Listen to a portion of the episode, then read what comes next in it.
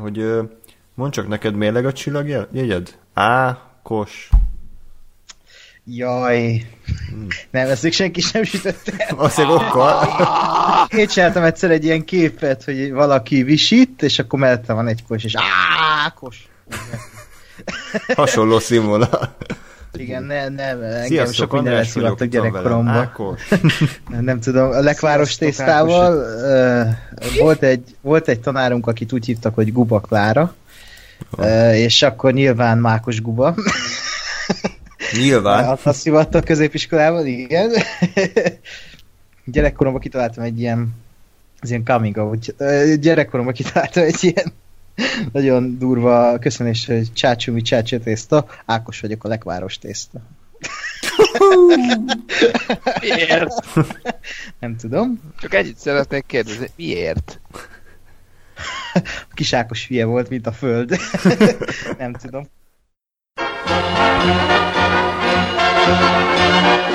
Mě všichni chodci závidí, když v neděli mě uvidí, mě nezastaví vůbec nic, jedu slunci vstříc. Já všude každý koutek znám a pěknou cestu vždycky mám, mě dobrý vítr provází, nic mi neschází.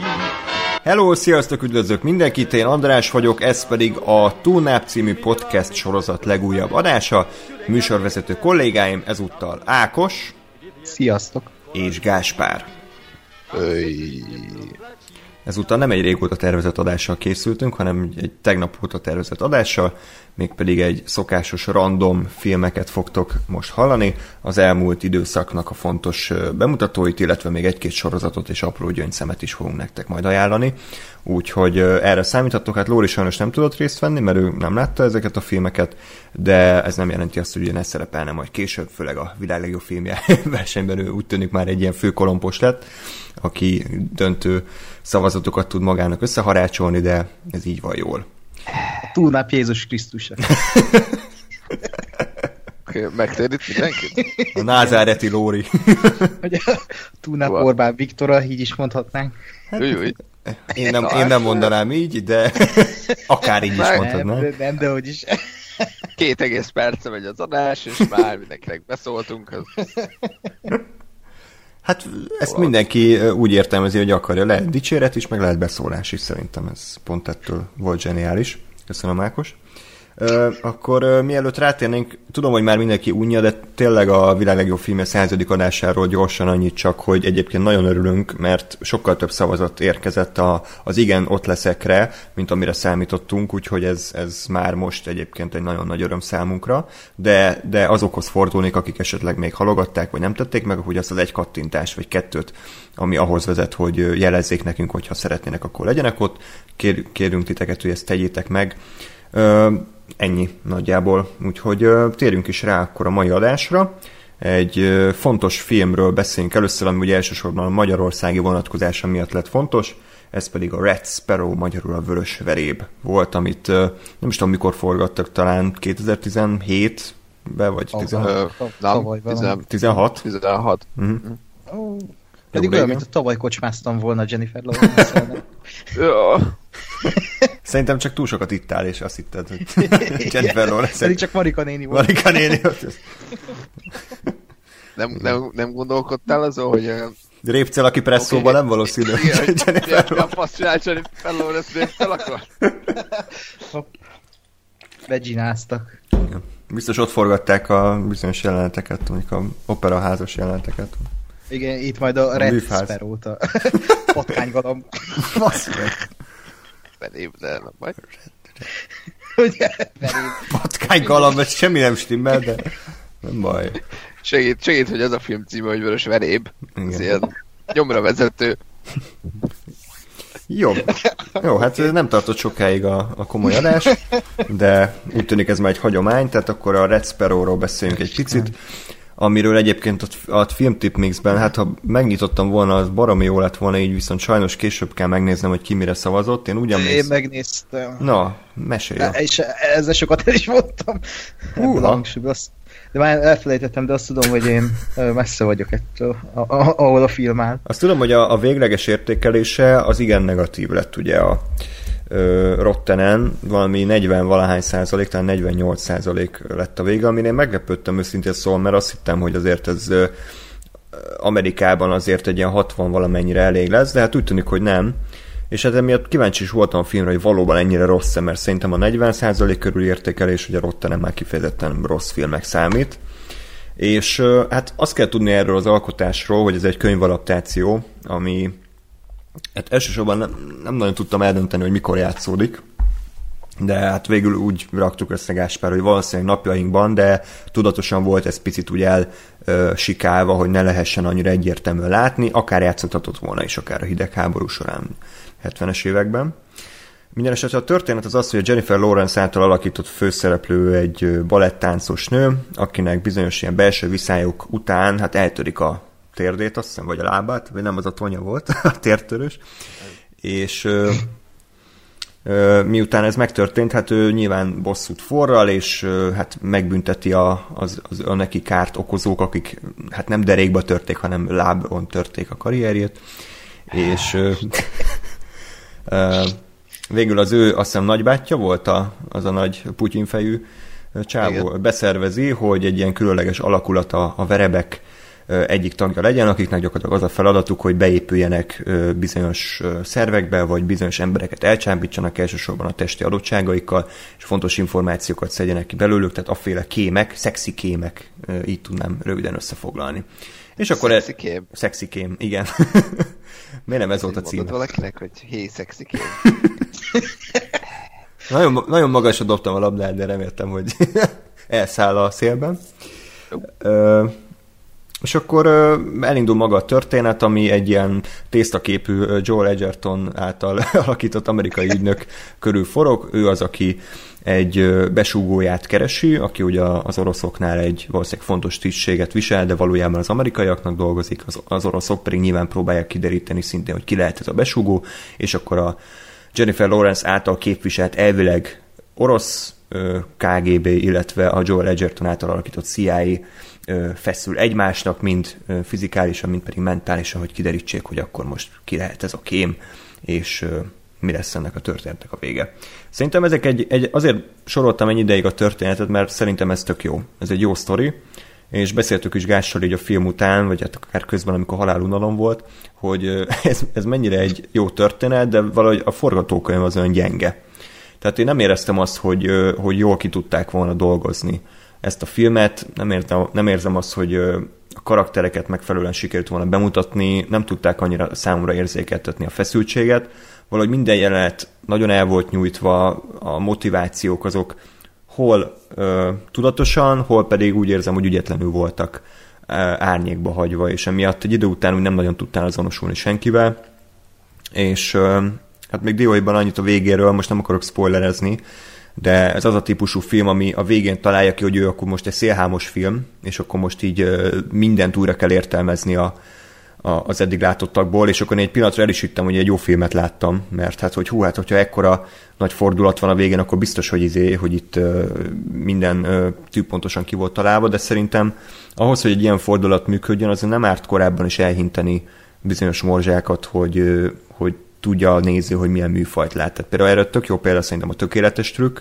ami önmaga egy bűvészfilm, és a bűvészet ugye arról szól, hogy valami nagy mutatványra készülsz, és a, és, a, és a nézők várják azt, hogy ez a mutatvány megtörténjen, és számítanak is rá, hogy át lesznek verve, de mégis nagyon okosan tudta ezt a film megörökíteni. Na most a Vörös Ferénynél ezt nem...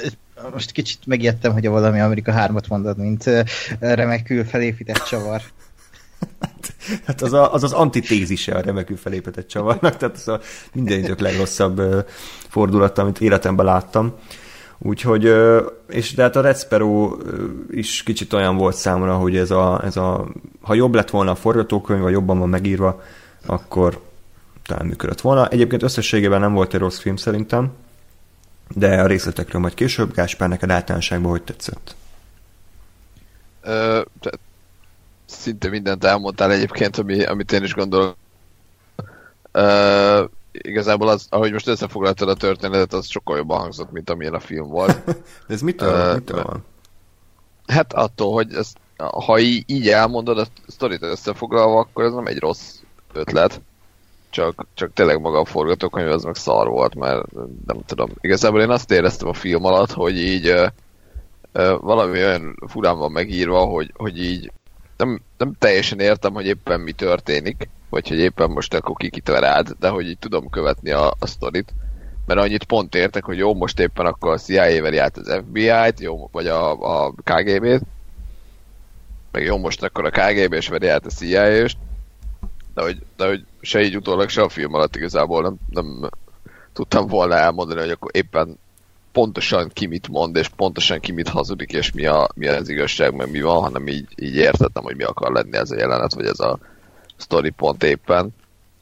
És emiatt, emiatt kb. így nem, nem aludtam el a filmen emiatt, de hogy nem, nem, nem, nem igazán tartom azért ezt egy olyan de hatalmas alkotásnak. Azon szórakoztattam magam, hogy melyik budapesti helyszíneket, meg melyik statisztákat ismerem fel.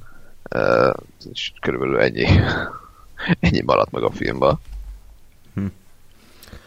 Igen, hát a, a Budapest egyébként az valóban nagyon sokat dobott, tehát hogyha az nem lett volna, akkor szerintem még, még unalmasabb és érdektelenebb lett volna a film, így azért tök jó volt nézni, hogy hogyan alakították át az ismert helyszíneket, hogy hol Moszkva volt, Budapest, hol Bécs, hol ugye magát játszotta, tehát nekünk pestieknek azért ez egy külön élményt adott, és, és tényleg sokat szerepel a, a város, és tényleg lehet látni a, a részei, de volt egy díszlet, ami neked mondjuk nem annyira tetszett. Erről akarsz esetleg beszélni? Hát, uh, igen, az, az, az, tehát hogy én azt is figyeltem, hogy azért, azért elég szép, uh, jó, nagy, jó nagy díszletek voltak, mert jó nagy uh, helyszínek, uh, tehát nem, nem olcsoskodtak azzal, hogy jó, most akkor a nem tudom, a nagy teremnek csak a bal hátsó sarkát látjuk, és akkor kevesebbe kerül, meg ilyesmik, hanem, hanem azért úgy, úgy tisztességesen mutattak mindent. De most ehhez képest a, a főszereplő anyukájának a lakása, az meg egy valahol egy épített díszlet volt, aminek az volt az egyetlen baja, hogy egyetlen ablakon se lehetett kilátni. Tehát mindent ilyen barátságosan fehér fény árasztott el. Lehet, hogy ez a, a készítőknek egy tudatos gondolata volt, hogy ez a, ez a menny, és ez a, ez a, biztos, ez a biztonság, itt érzi magát, magát jól, és ide vágyik vissza, de igazából uh, arra gondolok, hogy ez inkább valahol fel volt építve ez a, ez a díszlet, és uh, nem igazán költötték még rá azt a egyébként nem annyira óriási uh, összeget, ami, ami ahhoz kellett a nagy vagy oda rakni egy ilyen kinyomtatott kilátást, vagy utalak cégeivel belerakni oda valamit, de hát ez, ez így elég, elég tré volt, mert közben meg ami, ami meg a, a a Joel Edgertonnak a, a budapesti lakása volt, az, azon meg ott meg volt kilátás, tehát hogy azt nem tudom pontosan, hogy pontot forgatták-e, ugye a, a keleti pályaudvar mögött mellett, amit tehát, hogy még fel is ismerhető volt, és mondom, nem tudom, hogy ott forgatták-e, vagy, vagy csak oda raktak egy ilyen kilátást, de ugye az meg jó volt, mert az meg ott volt, és ott láttam, hogy na most akkor a másik, az miért nem tudtatok egy ilyet oda rakni, vagy hm. ez miért nem. Ez, hát, ennyire izgalmas volt a film, hogy már azt néztük, hogy a díszlet az vajon ilyen.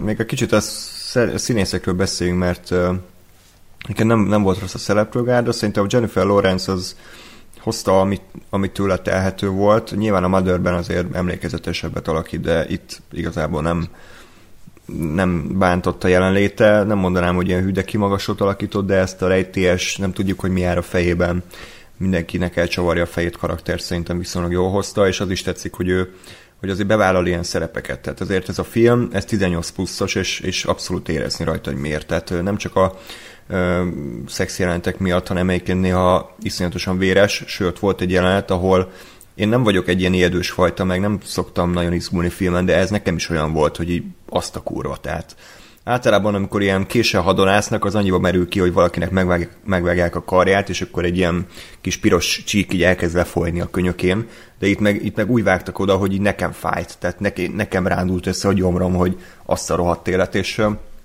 és az egész filmre igaz egyébként, hogy annak ellenére, hogy szerintem se volt nagyon jól megírva, azért ez egy abszolút felnőtt film, egy, egy, egy kémthriller, egy nagyon lassú, folyású, lassan bontakoznak ki az események, sok a név, nagyon oda kell figyelni, és pont ez a fajta film, ami meg szokott bukni általában, és meg is bukott, ha jól tudom, tehát nem nagyon nézték az emberek, úgyhogy erről beszélt annó a Steven Soderbergh, hogy ez a középköltségvetésű 40-50 milliós alkotások abszolút meg szoktak bukni, mert nem tudnak egyszerűen annyi pénzt hozni, hogy, hogy megtérüljenek. És emiatt mondom tehát, hogy én magát a filmet értékelem, hogy létezik, de, de nem annyira ö, sikerült szerintem jól. Tehát Jennifer Lawrence hozta, amit tudott, a Joel Edgerton, mondom, az úgy nézett ki, mintha éppen az ágyból kelt volna ki, és akkor így kezébe adták a szöveget, hogy meg próbálta elolvasni, hogy akkor mi van.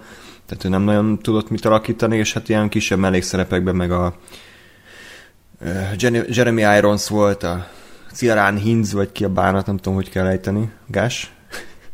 Ö, őt én sem tudom sajnos. Meg az Angel. Steppenwolf. Élete alakítása. Steppenwolf, aki úgy néz ki, mint vagy Mortal Kombat karakter. Baltájával, igen, igen. Ez... Nem, nem tudom, hogy miért nem jelölték Oscarra azért az alakítását. Hát. Köszönöm. Jó, ö, más valamit egyébként erről a filmről, vagy nem igazán érdemel több szót?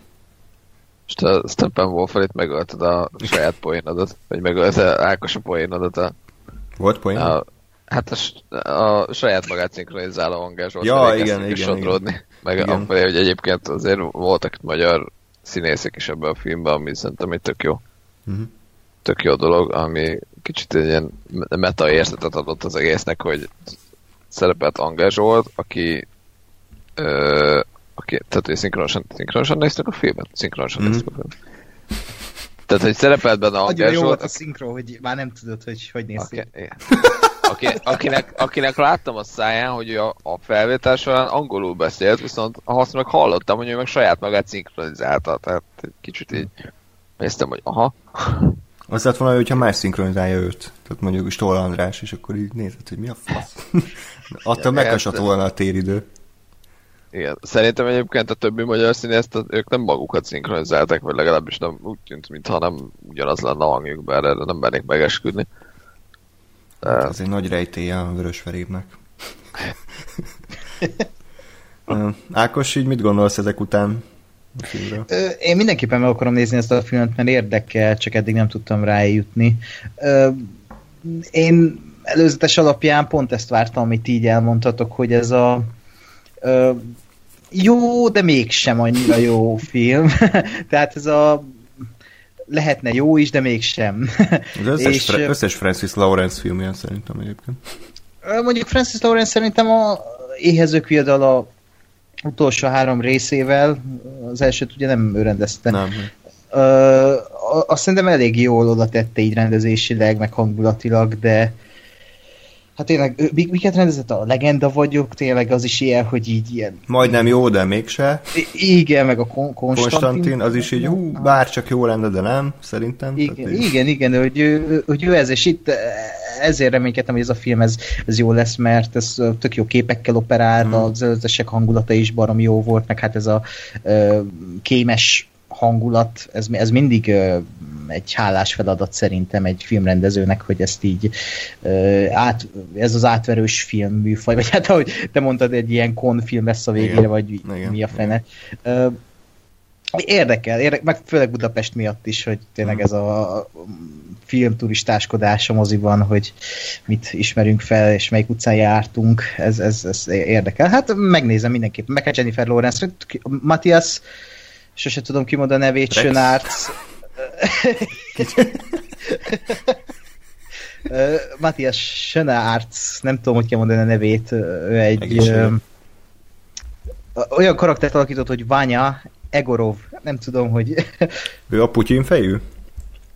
Aha, ja, igen, ja, igen, láttam, hogy mondod. Igen, egy baromi jó színész, uh-huh. nagyon szeretem, és uh, hát ő, meg Jennifer Lawrence miatt akartam ezt megnézni, de hát majd eljutok rá talán a moziba. Mhm. Nem vettétek el a kedvem. A helyszínekről jut eszembe, volt egy olyan aluljáró a film elején, ami, ahol konkrétan azon mentem minden nap gyerekként, tehát így a, tudom én, 15 évet abban, nem abban az aluljáróban töltöttem, hanem hogy azon haladtam át, amíg mentem haza. És elég sokáig tartott, még átértél. Az újjára 15 évig kell rajta átmenni. egész Budapestet átszelő aluljáró, és tök jó volt azt látni egyébként így. Úgyhogy mondom, ilyen apró örömök jók voltak, de, hmm. de maga a film, az, az mondom, ez a nem rossz abszolút, tehát nem mondanám rá, hogy rossz film, ha erősebb lett volna a forgatókönyv, akkor akár mesterműnek is nevezhetném, mert tényleg a színészgárda adott, rendező adott, a zene is egyébként nagyon jó volt, de, de az egész valahogy úgy összeroskad a forgatókönyv, az szinte minden film, filmnek az alapja. Az, amire építkeznek, és ha az nem elég erős, akkor tudsz fejreállni is, de, de, de nem, ha nem, nincs egy elég erős vízióval rendelkező rendező, akkor, akkor nem tud belőle csodát tenni, és így se sikerült. Úgyhogy mm. És egyébként még, effort. Igen? Még annyi, hogy ez vagy az Atomszőke jobb film ebben a műfajban. Hát azt nem láttam. Sorry. Ja, nem már. Senki sem. Én se, úgyhogy én se tudok válaszolni a kérdésre. Társtalan a kérdésem. És majd András utólag kivágja. Két itt is ráébredtem, hogy mennyire másképp látjuk a filmeket Európában és Amerikában. Tehát Amerikában a Respero többek között azért is kapott ilyen negatív értékeléseket, mert ez egy szexista film. Tehát, hogy így fetisizálja a nőket, főleg ahogy Fred, ilyeneket mondott egy podcastben egy női vendég, hogy ahogy Francis Lawrence filmezi Jennifer Lawrence testét, az így teljesen így hú, fetisizálja ezt, és akkor meg, meg hogy ilyenekbe kötöttek bele, hogy hogy hogy festik át a haját, hogy hát ez nem reális. Tehát ez nem lehet, hogy ide oda megy, és akkor bekeni, és másnap meg már jó. Tehát, meg hogy elmegy úszodába frissen festett hajjal, és ilyet nem lehet. Tehát ilyenekbe kötöttek bele. És akkor ilyenkor csak hátra kell dőlni, és bologatni, hogy jó, oké. Okay. Bárcsak ez lenne probléma. Úgyhogy érdekes. Nem értem. Nem értem ezt a problémát, ez minden filmben így van, vagy hát minden filmben vannak ilyen problémák, most ne, érdekes. De hogy ezt mondta, hogy, hogy, hogy ez, ez egy jó ö, ö, bizonyíték arra, hogy ha férfiak rendeznek filmet nőkről, akkor ez ilyen sületlenség lesz, mert a férfiak nem tudják, hogy hogy kell hajat festeni, kivéve mondjuk ja. Fenyő, Fenyő Miklóst, és akkor... Ja, hát végül is igen, Francis Lawrence és Jennifer Lawrence ketten forgatták le ezt a filmet. Igen, igen. Körülöttük nem volt egy 100-200 fős táv. Nem, tehát nem volt izé ott fodrász, meg nem volt izé, nem tudom, make-up, meg na mindegy. Jó, ez, ez... Igazából nem is ez, hogy tehát most ez nem azért ilyen, mert a férfi nem tudja, hogy, hogy mi van, hanem mert, tehát, hogy mert, hanem, film. mert, mert ez egy film, és most ez ilyenek, tehát, ah, mert azt mondom, hogy most az, tehát azt, hogy, hogy a, a fetésizálás, meg szexista, meg tényleg, azt egyébként aláírom, mert tényleg jó, igen, arról szólt a film, hogy, hogy ezek a, a, az emberek, de egyébként a csávok ugyanúgy ott voltak, megjegyzem. Uh, tehát, hogy ők, igen. ők uh, hogyan használják fel a saját testüket. Szerintem egyébként elég szar volt ebből a szempontból a filmben igazából. Ja, ebből én semmit nem éreztem, hogy most akkor ők hű, de nem tudom hogyan, mert időnként ott 20-30 percenként volt valami, valami középszar, nem tudom, szexjelenet, vagy valami olyasmi, és ez így jó. Semmi, semmi extra nem volt benne, kicsit, én kicsit azért azt éreztem, hogy így jó legyen benne ilyen is. Hát ezért Csend. Tessék? Igen, az egy amerikai film volt, tehát nem ment át ilyen európai, francia, tényleg nagyon de, durva bevállalós dolgú. Nem is az volt a bajom, hogy nem volt bevállalás, hanem én tök öncélú, és ilyen semmi, semmi értelme nem volt. Tehát nem, nem éreztem azt, hogy ez a, ez a sztorinak fontos része, és hogy igen, tényleg erről szól, már nem erről szólt, vagy nem... Tehát, hogy, hogy, hogy nem, nem volt annyira ö, szerves része a, a, a sztorinak, mint amennyire lehetett volna, és ahhoz képest meg, meg elég sok ilyen jelenet volt, és ezért kicsit ilyen önzírónak éreztem őket, hogy, hmm. hogy tehát hogyha most kiveszem ezeket, vagy kiveszem ezt a vonalat, igazából akkor is tökre működik a film, mert akkor is arról szól, hogy, hogy van egy csaj, mindenkit átver, mert hogy ő, ő, őt igazából nem érdekli se, a, se Oroszország, se Amerika, hanem az érdekli, hogy az anyjának meg neki jó legyen, meg esetleg a csávó egy kicsit közben beleszeret, de hogy... De a csávót se elsősorban a, a testi adottságai miatt tudta megbolondítani szerintem, hanem köztük elvileg egy románc szövődött, és uh, arra szóval... nem emlékszem, hogy arra kapott volna el kiképzést. Meg hát, egy... most is is, vagy nem, nem hmm. tehát, de, de hogy de maga szerintem... az az egész kiképzés egyébként nagyon el volt szerintem sietve. Nem, nem tudták annyira jól érzékeltetni, hogy, hogy, hogy mekkora tétje van annak szerintem. Igen, meg amúgy ez is, tehát hogy meg lehetett volna ezt csinálni, tehát nem azt mondom, hogy, hogy ne legyen a film, vagy ne erről szóljon a film, vagy ne legyen benne ez a vonal, mert benne lehetett volna, ez csak ahhoz, meg tényleg pont, akkor legyen bevállalós, tehát akkor tényleg, tényleg legyen az, hogy, hogy, hogy attól érzem magam szarul. Ti ketten hopruha le, itt mindenki előtt hajrá. Mhm. És akkor ők biztosan, aki nem tudja megcsinálni, meg van, aki meg tudja csinálni, mert, mert valamiért. Tehát, hogy, hogy és, és ha ilyen jelenetek lettek volna, hogy én ettől itt kellemetlenül érzem magam, akkor az meglep lett volna valami. Hm. Megmondom, szerintem a sztoriba is azért ezt bele lehetett volna építeni, vagy lehetett volna egy fontosabb elem, hogy tényleg ők, ők mi olyat tudnak, amit esetleg más nem, vagy ami miatt ők, ők csak ők lehetnek ilyenek, vagy ami, ami tehát hogy vagy olyan infokat, tehát hogy egyes infokat csak ők tudnak megszerezni, de semmilyen nem volt, mert Hmm. mert mondom, néha volt ilyen izé, mesztelenkedős jelent, aztán kész ment tovább a sztori, de semmi értelme nem volt igazából ilyen formában. Hát akkor sajnos egy újabb, kevésbé sikerült film, amit Magyarországon forgattak, és meg is bukott, úgyhogy legutóbb talán a Blade Runner volt olyan, ami, ami viszont jól sikerült, de sajnos szintén bukott, úgyhogy nem annyira hoznak továbbra se szerencsét ezek a Magyarországon forgatott filmek, de hát reméljük ez azért nem szegi kedvét majd Hollywoodnak, és hozza ide a blockbustereit. Tudjuk esetleg, hogy legközelebb mit, mit hoznak, vagy mi? Terminátor Ó, idézőjelese 6, amit elvileg a nyáron kezdenek forgatni. alig várom, tényleg, alig tudok éjjel aludni, hogy új Terminátor filmet akarok látni, mert az előzők is annyira jók Tim. Millertől. a, a vizionárius Tim Miller. igen. És lesz benne Schwarzenegger, vagy nem lesz? Lesz, igen. Persze. Lesz benne Schwarzenegger, Linda Hamilton, Linda Hamilton. Ó. meg castingolták most Mackenzie Davis-t. Hm. Most ki, Úgyhogy- ki írja? Skip Woods? Vagy? Nem tudom. Remélem nem. Hm. Aki nem tudná ki, ez a. Skip Woods, ez a Die Hard 5 írója például. Úgyhogy ő, Jaj. érte, hogy hogy kell végleg elásni franchise-okat, amiknek volt némi reményük a túlélésre. Hmm. David S. Goyer, ó! Ez meg! ez komoly? Ne bassz. Hát akkor... Hát Hát, van neki egy-kettő, négy forgatókönyvírója, úgyhogy jól kezdődik. jobbnál jobb. Story by Tim Miller és Ú. James Cameron. Oh. James Cameron. Úristen. Oké, okay. Ezt fel kell dolgozni.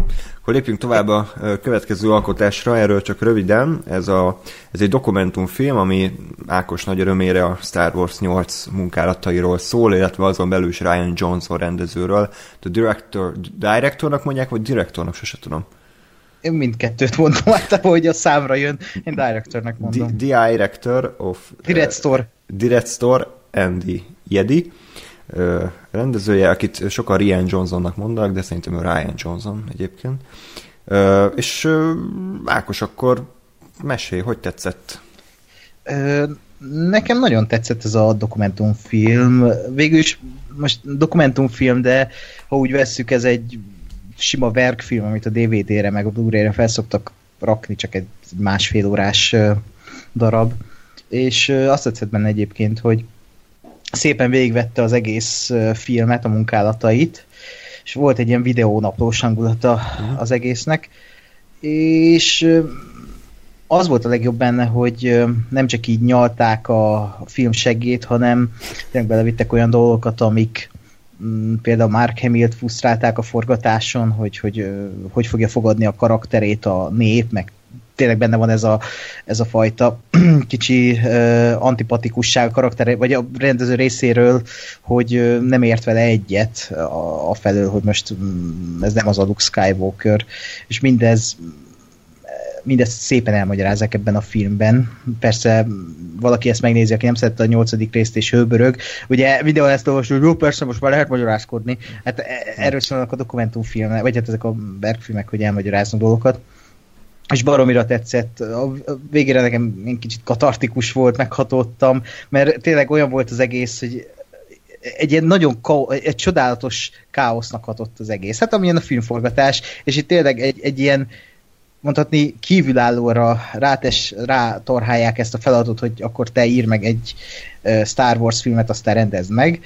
Az, az, az egy hatalmas súly egy olyan ember vállán, aki eddig csak tényleg szerzői filmeket rendezett ö, ö, olyan költségvetésből, ami, amit ez a film megesz reggelire.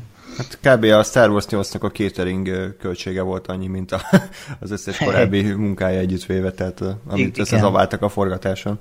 Igen, igen, igen, és tetszett egyébként ez a Rem Bergman, aki a producere uh-huh. volt a filmnek, úgy kezdett amúgy is a film, hogy Ryan Johnson meséli, hogy két kívülállóként jöttek ebbe a filmbe, és tényleg az volt benne a jó, hogy e-, ezen a két emberrel látszik, hogy szeretik, amit csinálnak, és végig jó, hát nyilván amíg forgott a kamera, de nem tudom elképzelni, hogy Ryan Johnson egy ilyen ideges fasz. Tehát, hogy végig egy ilyen vég olyan nyugodt volt ez a két ember, és tényleg az ambíció és az álmodozás mozgatta őket előre végig, és nekem ez nagyon-nagyon szíves szóló volt. Megmondom az, hogy tényleg jelentről jelentre átvették ebben a filmben a, azokat a dolgokat, amik, amik fontosabb momentumai voltak a filmnek, a karakterek szempontjából, rendező szempontjából, de végig ez a rendező perspektívája és az, hogy, hogy ő ezt, ezt a forgatást hogy élte meg, milyen döntéseket kellett hoznia, Úgyhogy én nekem ez, ez nagyon tetszett, és még néztem volna pár órán keresztül mm. ezt a dokumentumfilmet még tovább. Igen. Én azt sajnáltam picit, hogy a forgatás végével lett vége a dokumentumfilm. Ja, ja, ja. Tehát az utómunkákban nem ment bele, ami szerintem szintén... Hát az annyira nem izgalmas már. Hát jó, de hát ott is azért nagyon sok minden dől el, sőt, tehát ott, ott áll össze a film, ott kell a zenét alárakni, tehát hogy megnéztem volna Persze. egy teljes életutat mondjuk a bemutatóig, uh-huh. hogy kiszáll a limuzinból, vagy valami, tehát hogy, hogy így uh-huh. kicsit ilyen félbehagyottnak éreztem a dolgot, tehát hogy úgy, úgy ja. állítja be a film, mintha a film kész lenne a forgatás végén, holott abszolút nem.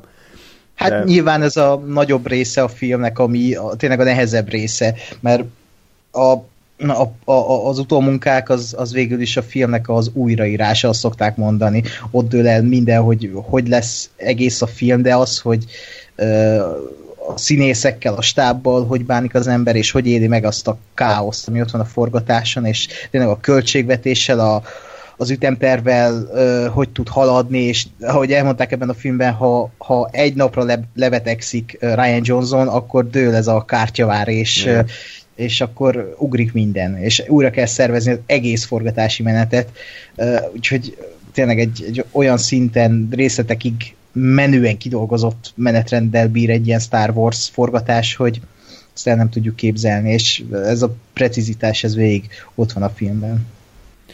Igen, hát egyébként lehet, hogy azért se mentünk tovább, mert azért ez mégiscsak egy extra sok közül a Blu-ray-en, tehát nyilván nem akarnak hmm. mindent egybe belesűríteni, lehet, hogy lesznek kisebb filmek, amik Persze. utómunkáról szólnak. Összességében én is, én is azt gondolom, amit te, ez egy nagyon szórakoztató, kellemes élmény volt, elsősorban maga Ryan Johnson miatt, aki önmagában is egy nagyon szórakoztató és kellemes ember, egy ilyen tök jó csávó, akivel bármikor le lehetne ülni sörözni, és, és hatalmas megkönnyebbülés volt számomra, hogy, hogy úgy tűnik, hogy abszolút megőrizte a, a, a korábbi önmagát, tehát nem szállt el magától, nem lett Igen. egy ilyen őrült rendező, aki, aki mindenkivel ordibál és, és követelőzik, és már pedig az lesz, amit ő akar, hanem, hanem nagyon nyíltan állt hozzá az emberekhez, volt egy tök jó kitalált víziója, amit, amit vég, végre tudott hajtani, és valószínűleg ezért volt olyan nyugodt a forgatás, mondta is a Kathleen Kennedy, hogy mit tudom én, pont annyi nap lett, amennyit akartak, nem mentek túl a költségvetésen, minden szépen lezajlott. Még a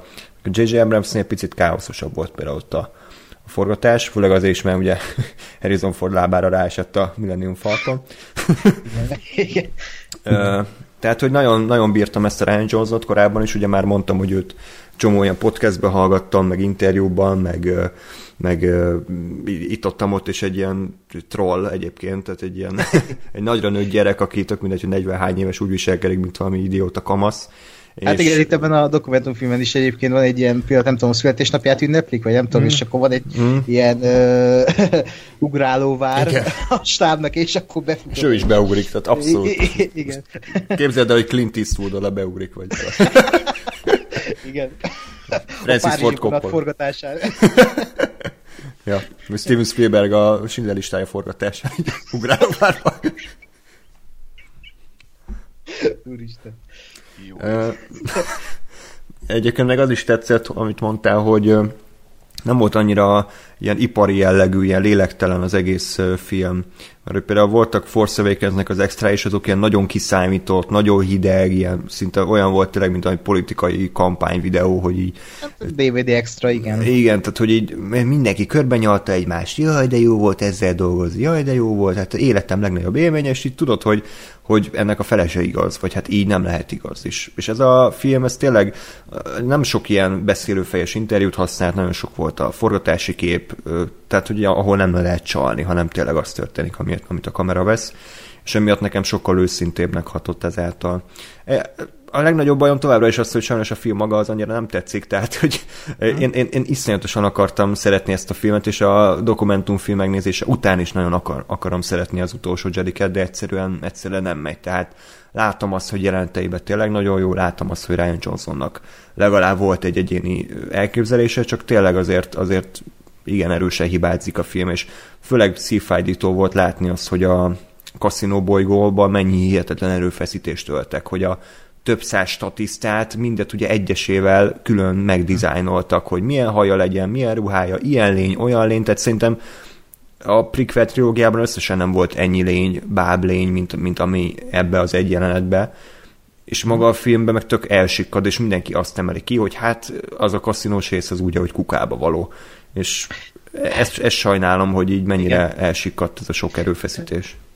Ö, nem hiszem, hogy elsikadt, igazából tényleg, ha úgy vesszük, hogy ö, sok embernek tényleg a kaszinó kaszinó szekvencia az, ami, ami így hibának egyszerre feltűnik a filmben, az tény, de úgy, úgy, hogy a filmben azért látszik az a munka, ami benne van, meg amit itt beletettek most az, hogy tényleg olyan lények is voltak ebben a dokumentumfilmben, a, a, a, amit a filmben nem láttunk egyébként, és például a Warwick Davis mm. egyébként mm. ebben a dokumentumfilmben szerepel, és ö, kiderült, hogy azt a jelentet kivágták abszolút a filmből, pedig egy külön jelentet kapott maga Warwick Davisnek a karaktere. A, a, most ugyanúgy egy ilyen vizébe volt jelmezve, mint a, mint a Jedi visszatér idején, de hogy tényleg Hát én továbbra is azt mondom, hogy az utolsó Jedi egy utolsó Jedi, ez a dokumentumfilm egyébként meg is erősítette még egyszer azt, hogy az utolsó Jedi az egyes szám, és nem többes szám. Igen.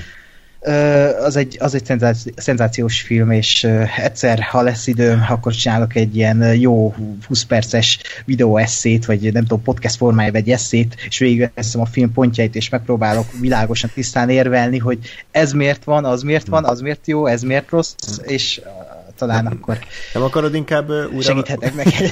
nem akarod inkább újra vágni a filmet úgy, hogy ez jó legyen? Tehát, hogy így kicsit úgy átrendezni a jeleneteket, kidobálni dolgokat, tudod, hogy ez úgy, úgy összeálljon. De tudom, neked ez így tökéletes. Ja, persze, nő, nő, nőket kivágni. A nőket, vele, igen, az összes nőt ki kell vágni.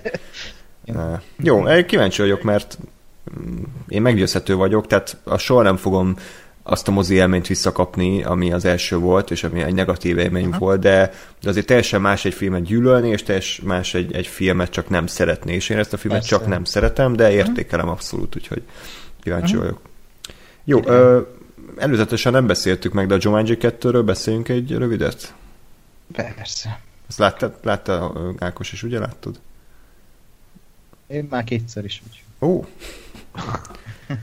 Oké, okay, akkor ez a Jumanji 2 vár a dzsungel, aminek az előzetesét 28-szor végignézhettük a Cinema Series-ben, és már előre gyűlöltem a filmet, és hát azt kell mondjam, hogy ez volt az év számomra egyik legnagyobb meglepetése, hogy nem lett rakásszar, sőt kifejezetten jókat olvastam róla, azt olvastam, hogy hú, mennyire király, meg ennyire jól kifigurázza a videójátékos trendeket, meg ennyire jól folytatja a történetet, és tök furcsa ezek a elvárások, hogy mennyire tudnak liftezni. Tehát először ugye a békasegge alatt volt, aztán most nagyon magasra került, úgyhogy eh, ahhoz képest egy picit csalódás volt a film, de összességében azt kell mondjam, hogy ez egy tök jó kis kalandfilm lett. Tehát egy olyan eredeti ötletet tudtak kitalálni hozzá, ami, ami nem, érez, nem érzem azt, hogy csak egy újabb bört húznak le a Jumanji-ról, hanem ezzel a, ezáltal, hogy egy ilyen videójátékos környezetbe helyezték át a történetet, és ezt vegyítették az ilyen testcserés vigyátékoknak a poénjaival, ugye, hogy bizonyos emberek más emberek testébe kerülnek, és hogy erre hogy reagálnak. Szerintem ez egy tök jó elegyet alkotott a végén. De akkor át is adom a szót az uraknak, hogy nektek hogy tetszett. Én azt, azt tehát én, én, nekem is egy kicsit így mászkáltak az elvárásaim, és azt gondoltam, hogy na, hogy biztos, hogy ez egy rakás szar lesz. És aztán így, így, így, mondták, hogy de hogy egyébként jó lett, de hogy én azért nem mentem annyira magasra elvárások szintjén, úgyhogy, úgyhogy nekem még, még így is azért egy pozitív csalódás volt. Uh, és igazából, igazából tényleg az, hogy, hogy ha az ember így belegondol, hogy, hogy most hogy, hogy volt a Jumanji, ugye szeretjük, látok egy csomószor, tök jó film, és hogy mi a francnak kell annak izért, folytatás, minek kell ezt az egészet megcsinálni, és mert, ilyen szempontból egyébként egy, azt azért továbbra is tudom, hogy nem feltétlenül volt szükség erre a filmre, de ugyanakkor meg, meg azt mondom, hogy nem is baj, vagy nem is zavar azért, mert mert szerintem a, amilyen tehát ahol mondjuk a, a, a Jumanji első rész a saját korában, vagy a saját korizlésének megfelelően ö, helyet foglalt, azt a helyet szerintem simán el tudja foglalni a mai ö, ízlésben a Jumanji 2. Tehát itt valamilyen szinten sikerült azt talán megcsinálni, hogy egy, egy ö, tehát egy, egy sztorit, vagy egy, egy alapötletet, hogy kicsit mai környezetbe, és inkább a mai közönségnek ö, újra forgatni. Ö, és szerencsére azt anélkül sikerült, hogy, a, hogy az elődött uh, széttaposták volna, és meggyalázták volna. Úgyhogy, úgyhogy én egyébként a, a röviden és többen azt mondom, hogy én ezt ajánlom szinte mindenkinek, mert nagyon jó, jó szórakozás, jó a sztori, mindenből pont annyi van, amennyi kell, uh, és, és um, igazából tényleg kikapcsol arra, most tudom, két óra talán, vagy mm. másfél. Két, két óra arra két órára, és, és így, így teljesen oké, a, oké, és rendben van az egész. Úgyhogy egy, egy pozitív, pozitív csalódás volt, még a részletekben még belemegyünk. Uh-huh. Ja, ja én, én sem tudok ez más mondani, mert tényleg én is úgy jöttem be rá annak idején moziba, hogy, hogy ez... Jó, akkor már úgy voltam vele, hogy pont azért ültem be, mert mindenki felpontozta, de hogy amikor az összeseket kiadták, akkor úgy gondoltam, hogy ez egy nagyon rossz vigyátéknak tűnik, és mondhatni meg ö, átkozza az első résznek a becsületét. Aztán kiderült, hogy ez egy hatalmas meglepetésfilm, és a maga műfajában még mondhatni intelligensnek is mondható. Ö, az a fajta történet és humor, amivel ez a film rendelkezik, mert azzal, hogy egy videójátékot visznek tovább Jumanji-ként, az meg annyi lehetőséget adott a forgatókönyvíróknak és a rendezőnek, hogy most tényleg az összes ilyen mm, plot holt, meg baromságot, amit a szereplők elkövethetnek, az betudhatjuk annak, hogy ez csak egy videójáték, és ez a film ez játszik is ezzel a fajta hülyeségekkel, és barom jó, hogy ezt kihasználja humorként, meg az összes sablon baromságot, például a Dwayne Johnsonnak a mm, nagyon macsó dumái, hogy az az egyik képessége, hogy nagyon jól tud nézni, vagy Azaz. Csoda. Uh, és, és egyébként tényleg a végére a film egy, egy nagyon kedves történeté áll össze, ahol a, az Instagram uh, uh, csaj az, az, az megtanulja értékelni, hogy nem csak a szépség és a felszín a fontos, a, a, a geek csávó az bátrabb lesz, és összejön a csajjal, és uh, tényleg mi, mindenki egy ilyen nagyon aranyos kis karakterívet kap, uh, és a végére azt kell mondjam, hogy barom jól esik a film, mert mm, ráadásul úgy zárják le, hogy, hogy összetörik a videójátékot, hogy, hogy akkor bazd meg a folytatást kb. Ez, ez, ez annak a jelentnek a mondani valója. Barom jó, aranyos film, és nagyon nagyon-nagyon, de nagyon meglepett engem, és egyébként még kalandfilmként is rohadt jól funkcionál. Jobban, mint egy később kiveszélt film. Uha. Melyik? Vajon mi lesz az? Stáli halál? Igen, a terápia. Kalandfilmként annyira nem funkcionál jól, hiszen egy sorozat. De csak azért. Jó. Ö, akkor mindenki mindenkivel egyetért, jaj, de jó. Jumanji vár a dzsungel, ajánlom egyébként tényleg, aki esetleg óckolott volna tőle, hogy uh, izé, Dwayne Johnson, meg uh, undorító uh, Sony film, egyébként tényleg a Sony filmek az elmúlt évben katasztrofálisak voltak, tehát ha csak Hmm. visszagondolunk a, a nagy epikus Dark Tower-re, tehát maga a 78 percével, meg az emoji filmre, amiben egy szar volt az egyik szereplő, tehát ahhoz képest ez egy, ez egy hatalmas fejlődés, és szerintem ők se gondolták, hogy ez egy, ennyire jó lesz, véletlenül így sikerült.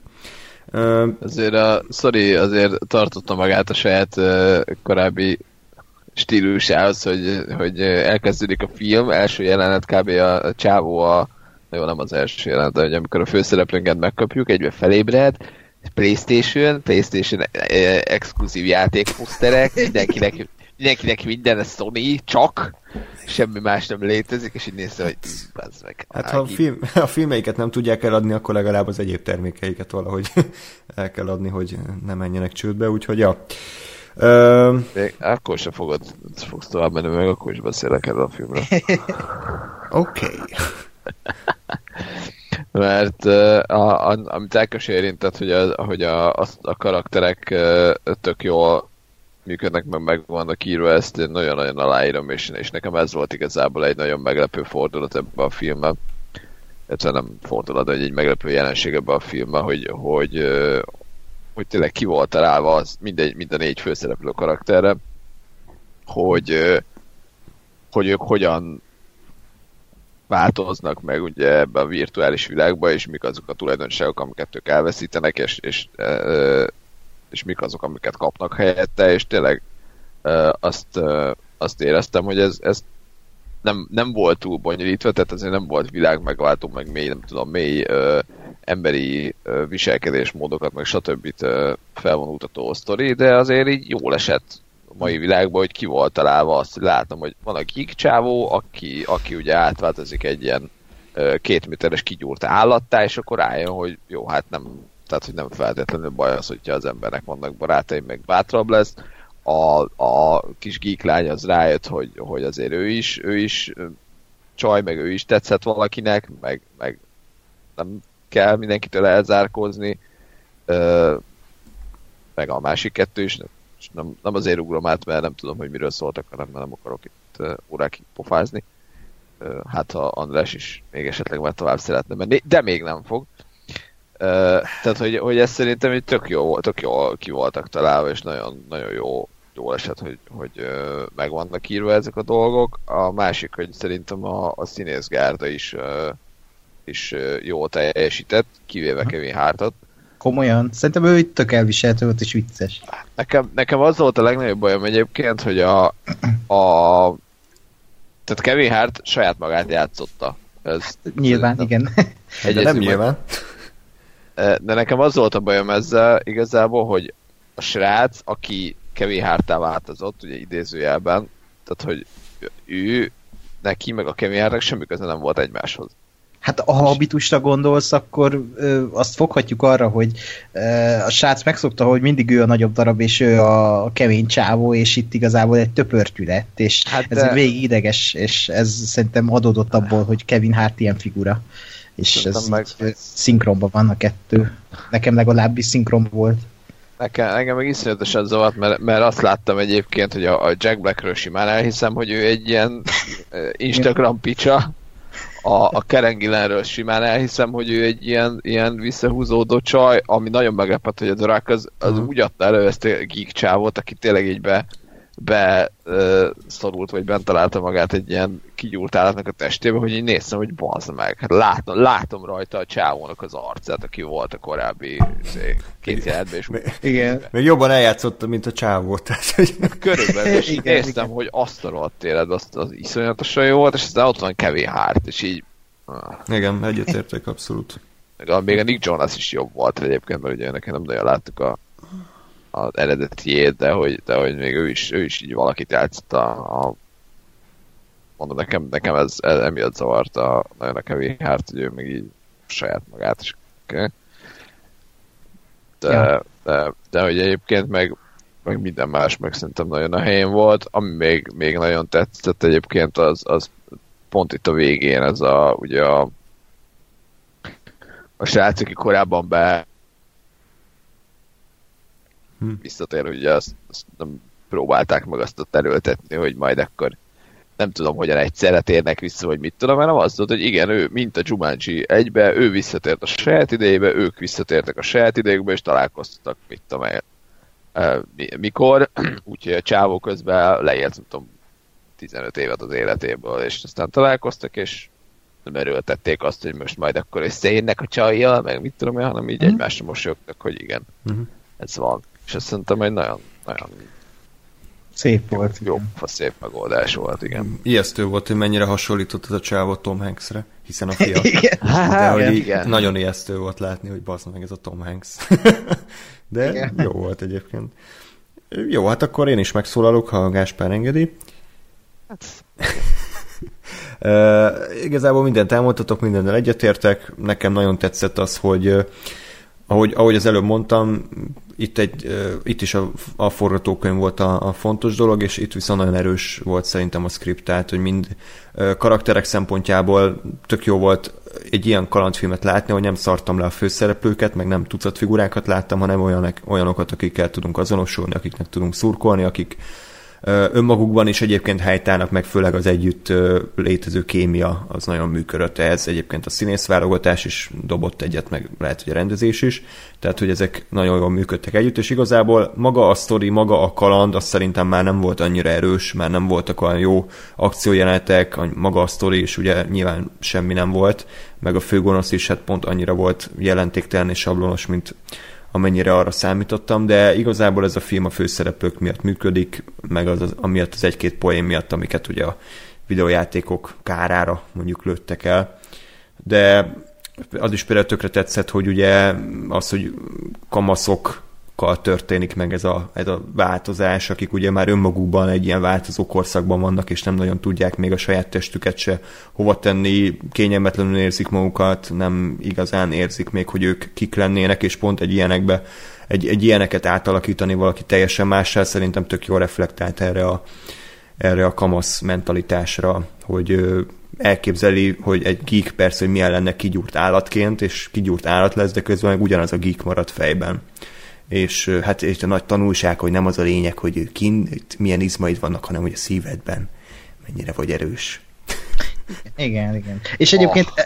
ez nem működhetne, de mégis működik ez a mondani a pont az írás miatt, és az volt a jobban a filmben, hogy pont azt hozta, amit a 90-es években készült, és 80-es években készült családi filmek hoztak. Ez a tényleg nem, nem lehet más mondani rá, ez a 90-es évek hangulat, mint ami a Jumanji egyet is beleng, belengte, vagy a Jurassic Parkot, hogy így, hogy így ott vagy a karakterekkel, nem egy még karakterdráma, hanem mégis valami ott működik, hmm. és valamit megfogtak, tényleg az egyszerűsége miatt működik az egész, és az egyszerűsége miatt lesz egy egy sokkal okosabban felépített cucc, mint, a, mint az átlag. Igen, és a CGI is olyan volt, mintha a 90-es években készítették volna, az, abban Jó, is hát maradt az eredetihez de hát nyilván a videójátékos környezet miatt nézett ki így, hogy... Igen, meg, meg hát a Pados Gyula képei azok nagyon szépek voltak. Ő, ő, ő hmm. neki nagyon tetszik a stílusa.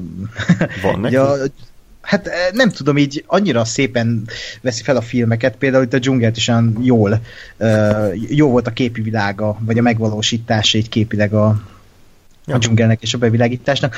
Meg mit akartam, még a zenére akartam kitérni, hogy Harry Jackman valaki tiltsa ki Hollywoodból, az is Iszonyat, de hát, hogy csak emlékezzünk vissza, hogy James Horner miért tök jó zenét írt az eredeti, ez ilyen emlékezetes, néha fájdalmas, néha ilyen melankólikus, ja. néha akciódus, de egy ilyen, egy ilyen igazán lendületes kalandzene, itt meg mi volt? Tehát semmi, tehát nulla. Kingsman 3 kb. igen. Ah.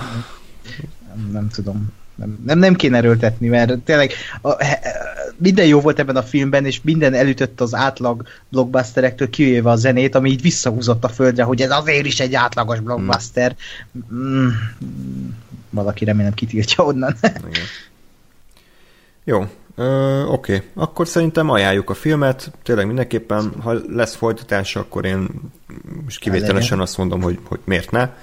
Tehát most, ha tudják tartani ezt a szintet, akkor, akkor hajrá, és egyébként erre az írópárosra érdemes figyelni, ez a Chris McKenna meg a másik, valami Sommers, nem a Steven Sommers, hanem a másik.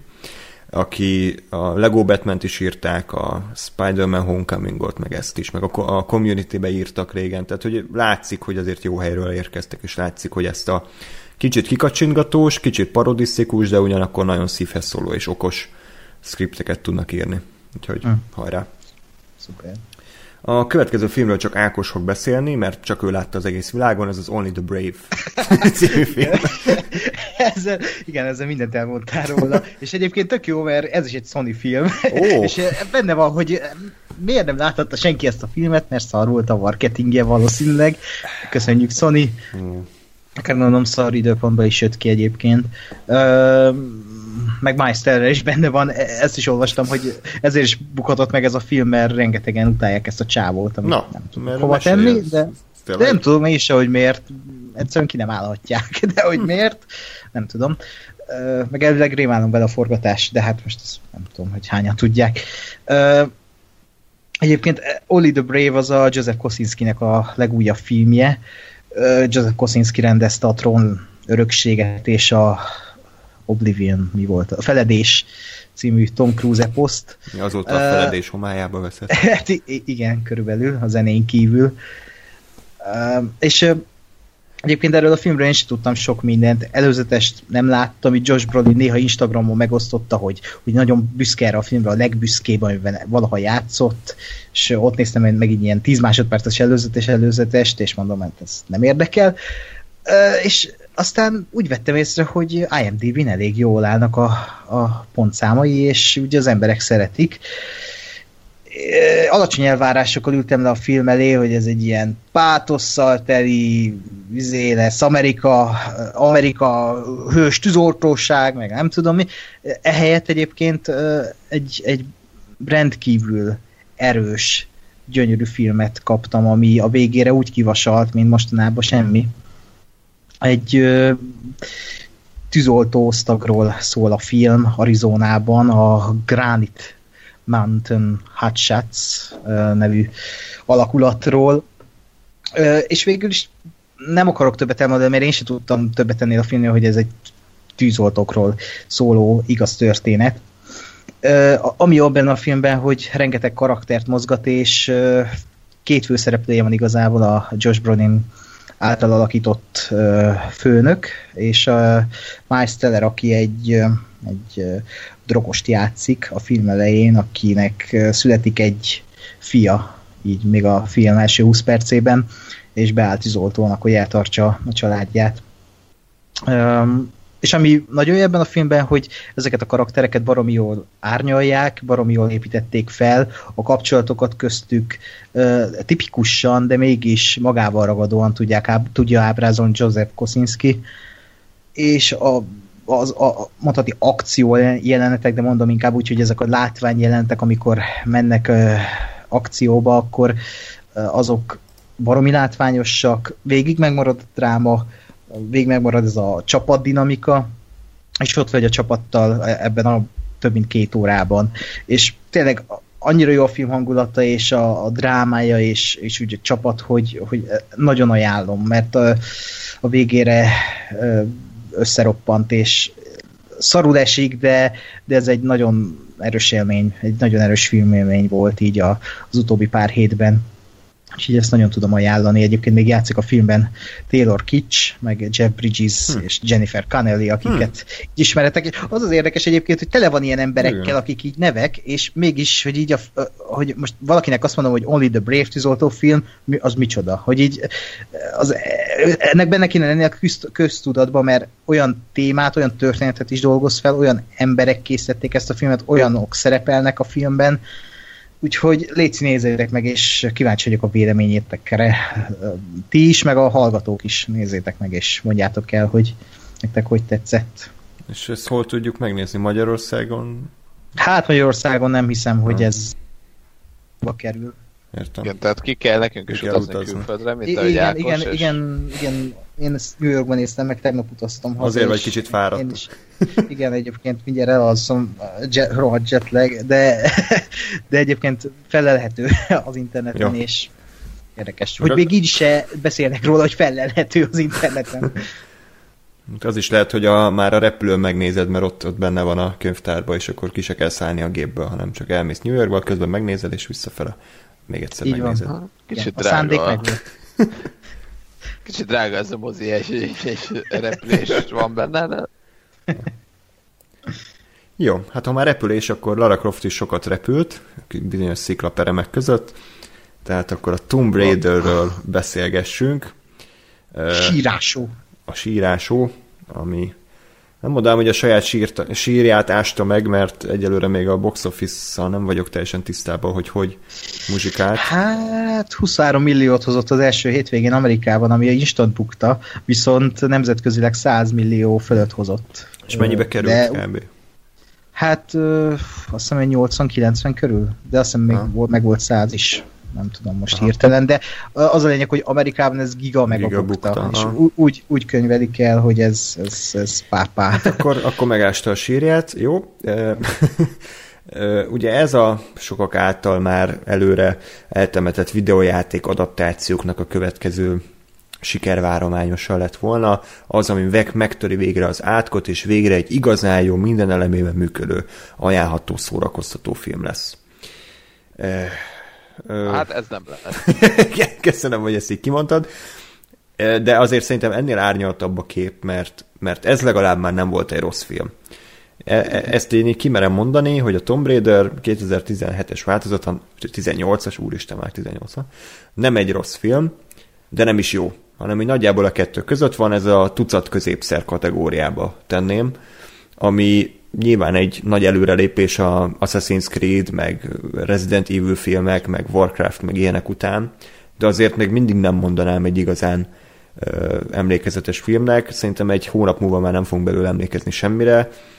Ö, aminek Na elsősorban az az oka, hogy, hogy igazából azon kívül, hogy most ö, az volt az ötletük, hogy akkor forgassuk le a Tomb Raider játékokat filmben, így semmi más nem sikerült hozzátenni, sőt, még azt is kivették, ami esetleg azt jóvá tette volna ezt a túlélős részt, hogy akkor ú, átszúrja tényleg egy ilyen vas, és akkor éjjel hal, meg vadászni kell, meg mit tudom én, itt, itt semmilyen nem volt, hanem egy ilyen tucat kaland sztorit láttunk, mindenki csak a fizetésért volt ott, látni lehetett a színészek, hogy abszolút leszarták, de, de még volt annyira profin elkészítve idézőjelbe, tehát nem volt hányadék a látvány, az akciók, hogy, hogy még... Ö, Vagy igen? Hát, igen. Nekem ez az egyik Na. Na. nagy negatívumom egyébként, hogy ez egy olcsó tévéfilmnek hat, miközben a mozikba megy. És Hmm.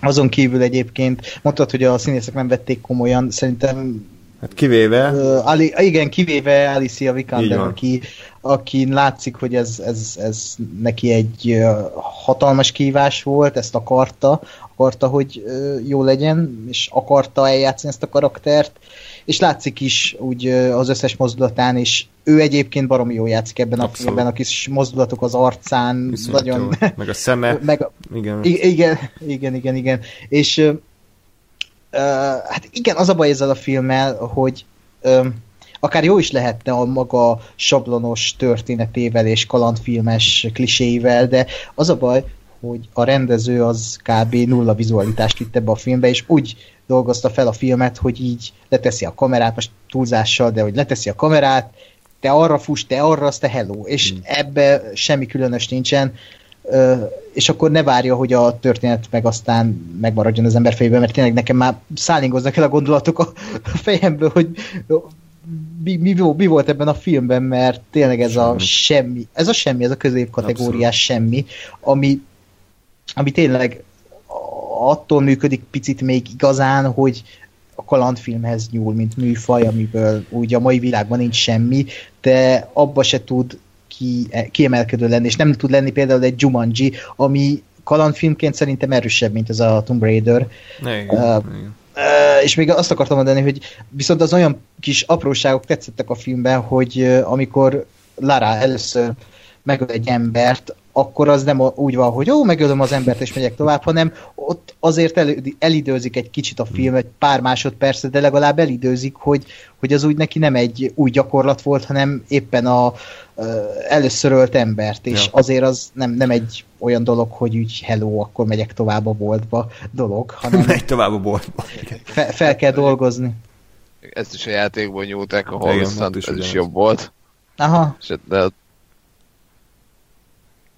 Hogy? így belerakták, mert bele kell rakni a, a, a, ezt a momentumot, mert benne volt a játékban, de hogy azért úgy nem nagyon szántak erre figyelmet a játékban, a emlékeim szerint azért ott tényleg volt egy komoly pillanat, hogy na most akkor tényleg ez a, nem tudom, 20 éves csaj most épp életében először ölt meg valamit, valakit. uh-huh. Úgyhogy az ott meg ott a, a nem is tudom, hogy. Mindjárt megnézem, ki volt a szinkron hangja, de iszonyat jó szinkron hangja volt a, a Larának a játékban. Stól András? Vagy? A, Angers volt. Igen, de meg itt, itt maga a jelenetet nem nagyon emlékszem, hogy mocsárba folytogatta a csávot, és ott gondolkodtam, Igen, hogy egy ilyen elit kiképzett katonát, ez a 20 kiló vaságyja a csaj, az hogy tudja belefolytani a sárba, de Hát a film elején ezt is próbálták megmagyarázni, hogy ő azért végül is edz, de meg bicikli futárkodik, és egy olyan biciklis jelentben, ami a halálos iramban is iralmas lett volna egyébként, hogy azt, azt úgy nem, nem tudtam hova tenni, Hát, de... Még az volt a legizgalmasabb akcióját nekem a filmben, mert ott, I- ott, igen? ott, ott legalább úgy voltak tétek, ott tudtad, hogy, hogy mi, minek, minek kell történnie. Tehát a későbbiekben abszolút nem izgult, amikor lógott így a CGI hányadék fölött, meg hogy ugrált, meg izé lövöldöztek, tehát Igen, igen. De én az Hát egész be- film alatt ezt éreztem, hogy nem érzek semmit. Hogy úgy, hogy úgy Hát meg nézem, és oké. Okay. Hát valószínűleg azért, mert hogy azért az ott, tehát, tehát kézzelfogható volt, pont azért, mert láttad, hogy tényleg emberek utcán bicikliznek, uh-huh. és nem, nem az volt, hogy egy, egy épített mű dzsungel stúdióban uh, uh, uh, zöldek között valaki csinál valamit, hanem az úgy, hogy ott, ott meg nekem tetszett az is, hogy, hogy ugye ezt rókavadászatnak hívták, és szerintem az egy kicsit ilyen ki, kikacsintás és középső ugye a, a brit uh, nemesi rókavadászat, mint, mint szabadidős meg sporttevékenység felé, Hm. ami szerintem egy jó pofa találmány vagy, vagy gondolat volt, de tény, hogy, hogy igazából a, a film az a, akkor szalódott el, amikor, amikor odaértek a szigetre, és, Igen. és Igen. e- egészen onnantól, tehát amikor, amikor uh, uh, exotikus környezetben uh, és uh, nem tudom, sírokat kell keresni, az a leggyengébb a filmben, egy Tomb a Raider Raider címe, tehát ez uh, azért elég sokat elárul, meg ez nem, nem egy túl jó uh, ajánló level a filmnek, azt gondolom. Igen, és hát volt mondjuk pár jelenet, ahol, ahol a középszerből az igazán botrányossá átvált, és akkor most spoiler következik, tehát amikor a Dominic West tehát az a jelenet, amikor, ott, amikor éjjel az erdőbe egy ilyen, egy ilyen kabátba, ilyen hosszú szakállal elfut valaki, akkor a, a kezemet az arcomba temettem, vagy fordítva, hogy ugye most nem az következik, hogy az apja az lesz, és, és folytatott a jelenet, és megfordult, és bazd meg, tehát és komolyan bazd meg, itt valami Monty Python karakter egyébként úgy nézett ki, ilyen izé, Brian életéből, és akkor most így komoly drámát akartak, hogy ő így magába beszélnek, ő menj nem, meg Wilson, meg mit tudom én mi, és így, így, így, így isz, Másik film. iszonyat, iszonyatosan kínos volt szerintem az ő visszatérése, és természetesen pontosan minden úgy zajlott, hogy lennie kell, hogy először jaj, összevesz, és aztán mégis szeretlek apa, aztán ö, ö, a végén meg feláldozza magát, hogy akkor még egyszer elbúcsúzhassanak, tehát hogy így ez a tényleg a lehető legsablonosabb mindenből, tehát véletlenül se legyen egyetlen eredeti ötlet se a filmben, hanem mindenből a minimumot, mindenből a abszolút középszert, és akkor szabályad a popcorn. Ja, ja, e, ig- igen, és egyébként mondom, én nekem nem lenne bajom ezzel, hogy ez egy ilyen sablonos történet, mert ezt vártam tőle, nem vártam többet, de úgy érzem, hogy alul teljesítette ezt az elvárásomat is, mert oké, okay, hogy ö, ezek megtörténnek a filmben, és oké, okay, hogy ö, dramaturgiailag ennek kell történnie, hogy a végén aztán gonoszokkal bemennek, és együtt ö, találják meg a sírt, ezek a kalandfilm sablonok, de az a baj, hogy az egész úgy éreztem, mintha egy ilyen nagyon buta forgatókönyvből építkezne, és nem lenne lelke az egésznek, hanem csak így forgassuk Igen. le, jó lesz gyerekek, menjünk tovább a következő tékre, és ennyi. Ö, ö, és az a baj egyébként, hogy tényleg tele van tök jó színészek, a Dominic West is például zseniális színész, a Walton Goggins, akit felháborító egyébként, hogy Walton Goggins mi a fasz keres ebben a filmben, és Hát mi ez a karakter, hogy így ö, azzal akarták megalapozni az ő karakterét, vagy akartak neki valamit, hogy- és kétszer elmegy a filmben, hogy haza kell mennem a családomhoz. és akkor hello, e karakterépítés level 100. ez, ez, ez, ez most mi? E, Akkor legalább legyen egy telefonbeszélgetés a családjával, és már is egy kicsit érdekesebb a karakter, de az, hogy kétszer megemlítik, és végig úgy fogja a fegyvert, egyébként 7 év annyi shield után nem hiszem el, hogy így fogja a fegyvert Walter Goggins, mint valami óvodás. Jó, láttad a Lostot? E, igen. Hát abban a Jack, de nem tudom hány évadon keresztül ilyen balfasz módon elálló hüvelykújjal fogta a pisztolyt. De, Nem, nem, tudom, le, lehet, hogy ez, ez ilyen ő, helyeken egyéniséget. Vagy, vagy neki ez volt az önkifejezése.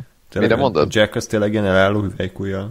Akkor Né, újra kell tehát nézni. nézd meg, hogy, hogy ahogy, ahogy fogja a, a, a pisztolyt, a, a, a hüvelykúja az mindig valami nagyon balfasz módon Na, áll. akkor De lehet, hogy, újra nézzük.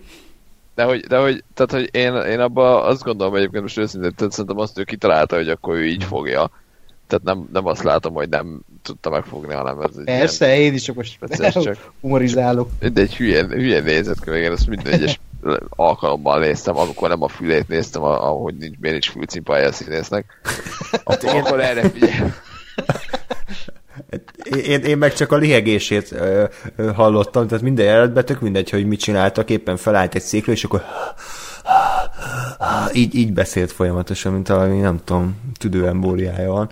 Úgyhogy akkor mindenki másra figyelt a Jackből, csak a karakter. Igen, az sztorít meg a karaktert nem annyira tudom felidézni, A fülcimpáját, meg a hüvelykúját, meg a lihegését, ezt abszolút. igen, meg hogy volt olyan, amikor volt szakála. Igen. Igen. Meg mindig sírt egyébként, pont most akkor a Lostról beszélgessünk, mert az érdekesebb, tehát bármilyen jelenet van, ő elkezdett sírni. Tehát tök mindegy, hogy, hogy mi volt a kontextusa, valaki elkezdett hozzá beszélni, meg sírt. Hát szerintem csak ö, ilyen jövőbe látó volt, és látta a karrierjét. Igen. Hát vagy inkább nem látta, van egy... Igen. Igen, nem látott semmit. A sötétséget. Inkább maradt volna a szigeten, élete végig jobb, jobb lett volna. És amikor azt mondja, hogy vissza kell mennünk két, akkor igazából arra értette, hogy folytatni kell ezt a sorozatot. nem tud Igen. megélni miből. Hát lehet, hogy most már tényleg úgy néz ki, mint ott a, a flashbackekben hosszú szakállal alkoholista, és várja, hogy visszatérjen a Lost világába. Lehet. Uh, Térjünk vissza. Na, igen, Tomb Raider-re visszatérve egyébként engem, engem pont azért zavart, vagy azért is zavart ez a, ez a, a balfasz a, a szál. Micsoda? Igen. Hát, hogy a apám visszatér balfasz módon Igen. száll. Uh, mert, mert most én leszek az, aki megint itt sznopkodik a játékkal, amit egyébként Fel annyira kellene nem... nőni gásbe. Annyi... Bocsi. Húha. Jó. Folytatódik. Szóval annyira, annyira nem volt, vagy nem tartom kedvencemnek ezt a, azt a játékot Tomb Raider szériából, amire ez uh, alapozza magát, vagy amire ezt a filmet alapozták, de, de hogy ott azért, azért volt egy csomó uh, mellékkarakter körülötte, akikkel együtt ment a szigetre, és, és igazából ővelük is az hogy jó, eltűntek, meg ott túlélés volt inkább az egész. De hogy, de hogy valahogy az is sokkal színesebb volt, meg legalább valami újdonság volt, és, és igen, ott is volt egy ilyen apa figura, meg ott is volt ilyen, aki majd biztos összejönnek, vagy nem jönnek össze, vagy ki tudja, tehát hogy megvoltak ezek a sablonok, csak közben meg tök érdekes plusz, plusz adalék volt az, hogy végre nem ezt a szokásos hülyeséget látom, hanem, hanem valami, valami újdonság van, és én igazából nekem az is, az is fájt, ebbe a filmben, hogy így, így húztam a számat, hogy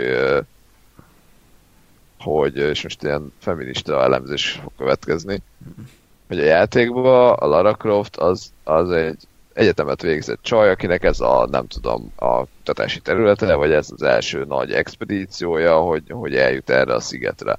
Hogy el akar jutni erre a szigetre, és ott is ott van a jó a mentor tanárbácsi, meg ott vannak a, a haverok, meg a, meg a szaktársak, meg mit tudom én, mennek vele.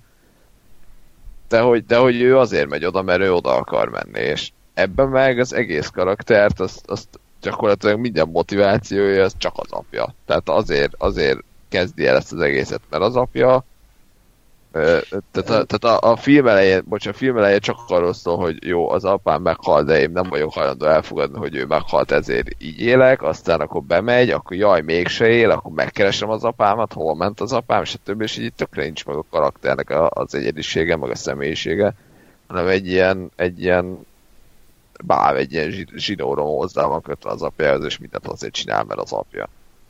Szerintem, Szerintem egy szar. Ö, én nem játszottam a játékkal, de szerintem itt az volt a fő cél, hogy adjanak az egész filmnek egy, egy érzelmi magot, vagy hát egy érzelmi töltetet, amiből amiből a karakter építkezik, és amiből a karakter a film végére megtalálja önmagát, mert ez a film egy Lara Croft Begins. Ezek után következnének, mert most már valószínűleg fognak a kalandok, amik, amik a játékban vannak, és itt tényleg az kellett, hogy a karaktert egy érzelmi ösvényre tegyék, egy elég ö, ö, közeli ö, mm, rokonával, az apjával, hogy, hogy tényleg egy kaland közben elveszítés, ez sarkalja a, a következőkben arra, hogy, hogy ő a nyomdokaiba lépjen, és ő legyen a következő, következő Croft. De ez ebben a szerepben. Jó, csak ez a következő könyv, ez megint az, hogy, tehát, hogy most akkor megint egy, egy valami olyan akar válni, amilyen az apja volt. És igazából a, a, a játékban meg amúgy pont az volt, tehát a, a, a, ez a része a játéknak is egy Lara Croft Begins. Csak az meg pont arról szól, hogy ő, ő oda megy egy ilyen kis, kicsit naív, még inkább tudás és egyetem és izé, kutatás csillogó szemű uh, izé, uh, archeológusként, és aztán végig megy a poklon ezen a szigeten, hogy tényleg uh, szará törizúzza magát, meg kell ölnie valakit, megölik a, a nem tudom kiét, nem emlékszem pontosan a játéksztoriára, de hogy, tehát, hogy, hogy és átmegy minden szarságon, és hogy ő úgy jön ki a másik oldalán, hogy akkor most én vagyok Lara Croft. Hm. Tehát, hogy, hogy ezért mondom, hogy, hogy tehát ha, ha a játékot megcsinálják úgy, ahogy akkor az is még, tehát hogy most azt érzem, hogy ne, még csak azt se csinálta a film, hogy a játékot így le Ctrl-C, Ctrl-V-ztük, hanem fogjuk a játékot alapként, uh-huh. de átírjuk ilyen izé, még balfaszabb, még, még egyszerűbb ostobább valamivé, és akkor azt leforgatjuk. Ö, nem tudom, én itt pont az ellenkezőjét éreztem, hogy végre egy olyan játékadaptáció, ami tényleg az alapjait fogta egy játéknak, és megváltoztatott bizonyos dramaturgiai dolgokat, de nem akart olyan lenni, mint a játék, de közön megtartotta azokat az ikonikus pillanatokat, amik a játékban is benne vannak. És ö, kreatívan szőtte bele a, például az akciómenetekbe ezt a, ö, a játékfunkciókat, hogy a végén, amikor ott összeomlik minden, és a karakter közbe kerülgeti a, a, az akadályokat maga előtt, az is olyan volt, mintha a játékot látnám.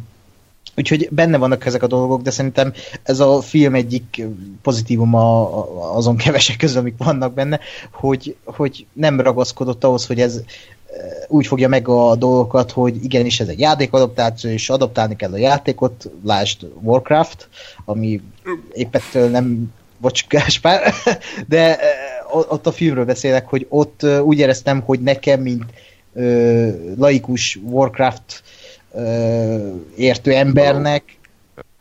Halló? Kicsit el, elszálltál a mondat közepén, de meg vagy.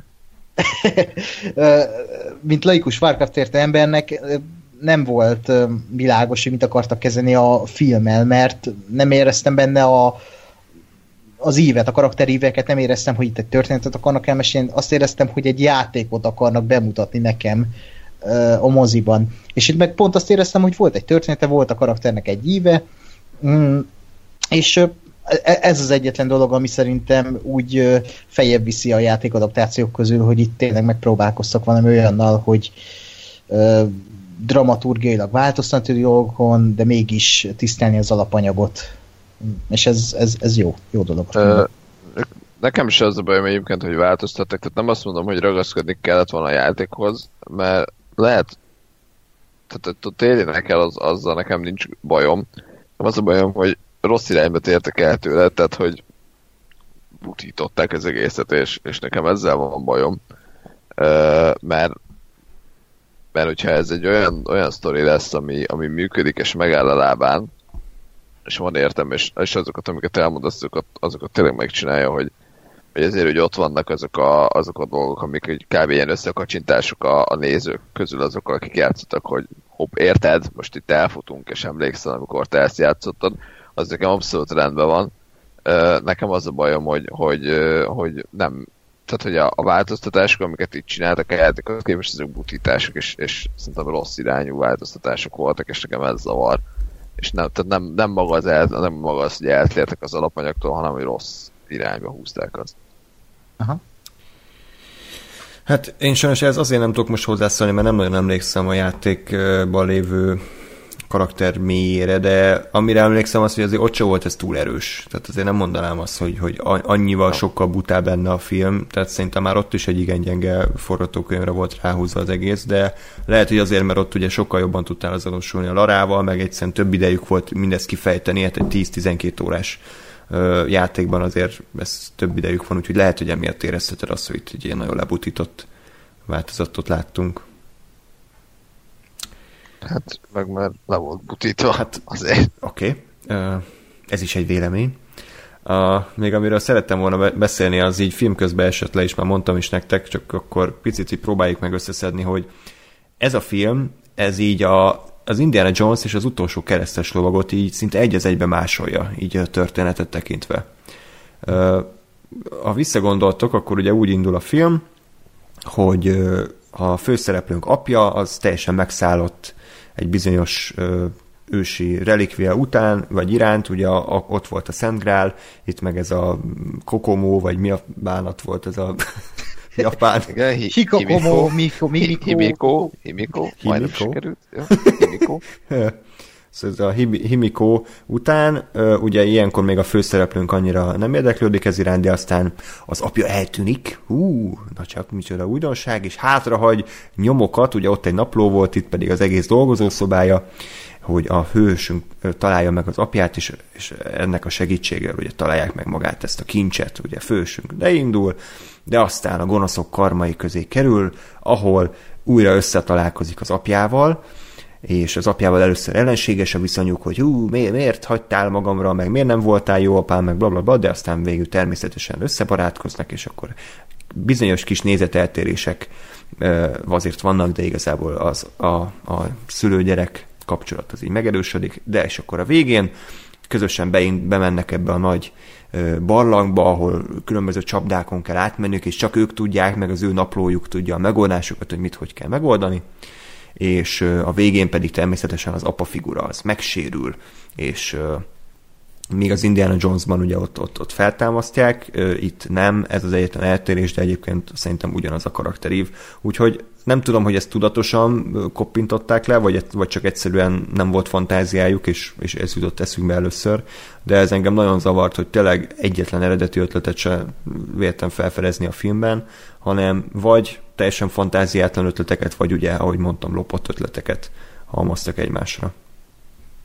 Ja, hát ez így van, igen, ahogy elmondtad, de nem tudom, ez, mondom, én, engem ez nem zavart, hogy le se esett, amíg nem mondtad ezt az Indiana Jones-os dolgot egyébként, csak így néha így derenget, hogy oké, okay, hmm. ez, ez kicsit Indiana Jones, de, de úgy az, az engem így nem Jó. tudott zavarni, hogy, hogy ez így nyúl innen-onnan, mert mondom, én egy sablonos kalandfilmet vártam tőle, a, az Indiana Jones a kalandfilmeknek a, a Szent Grálja, de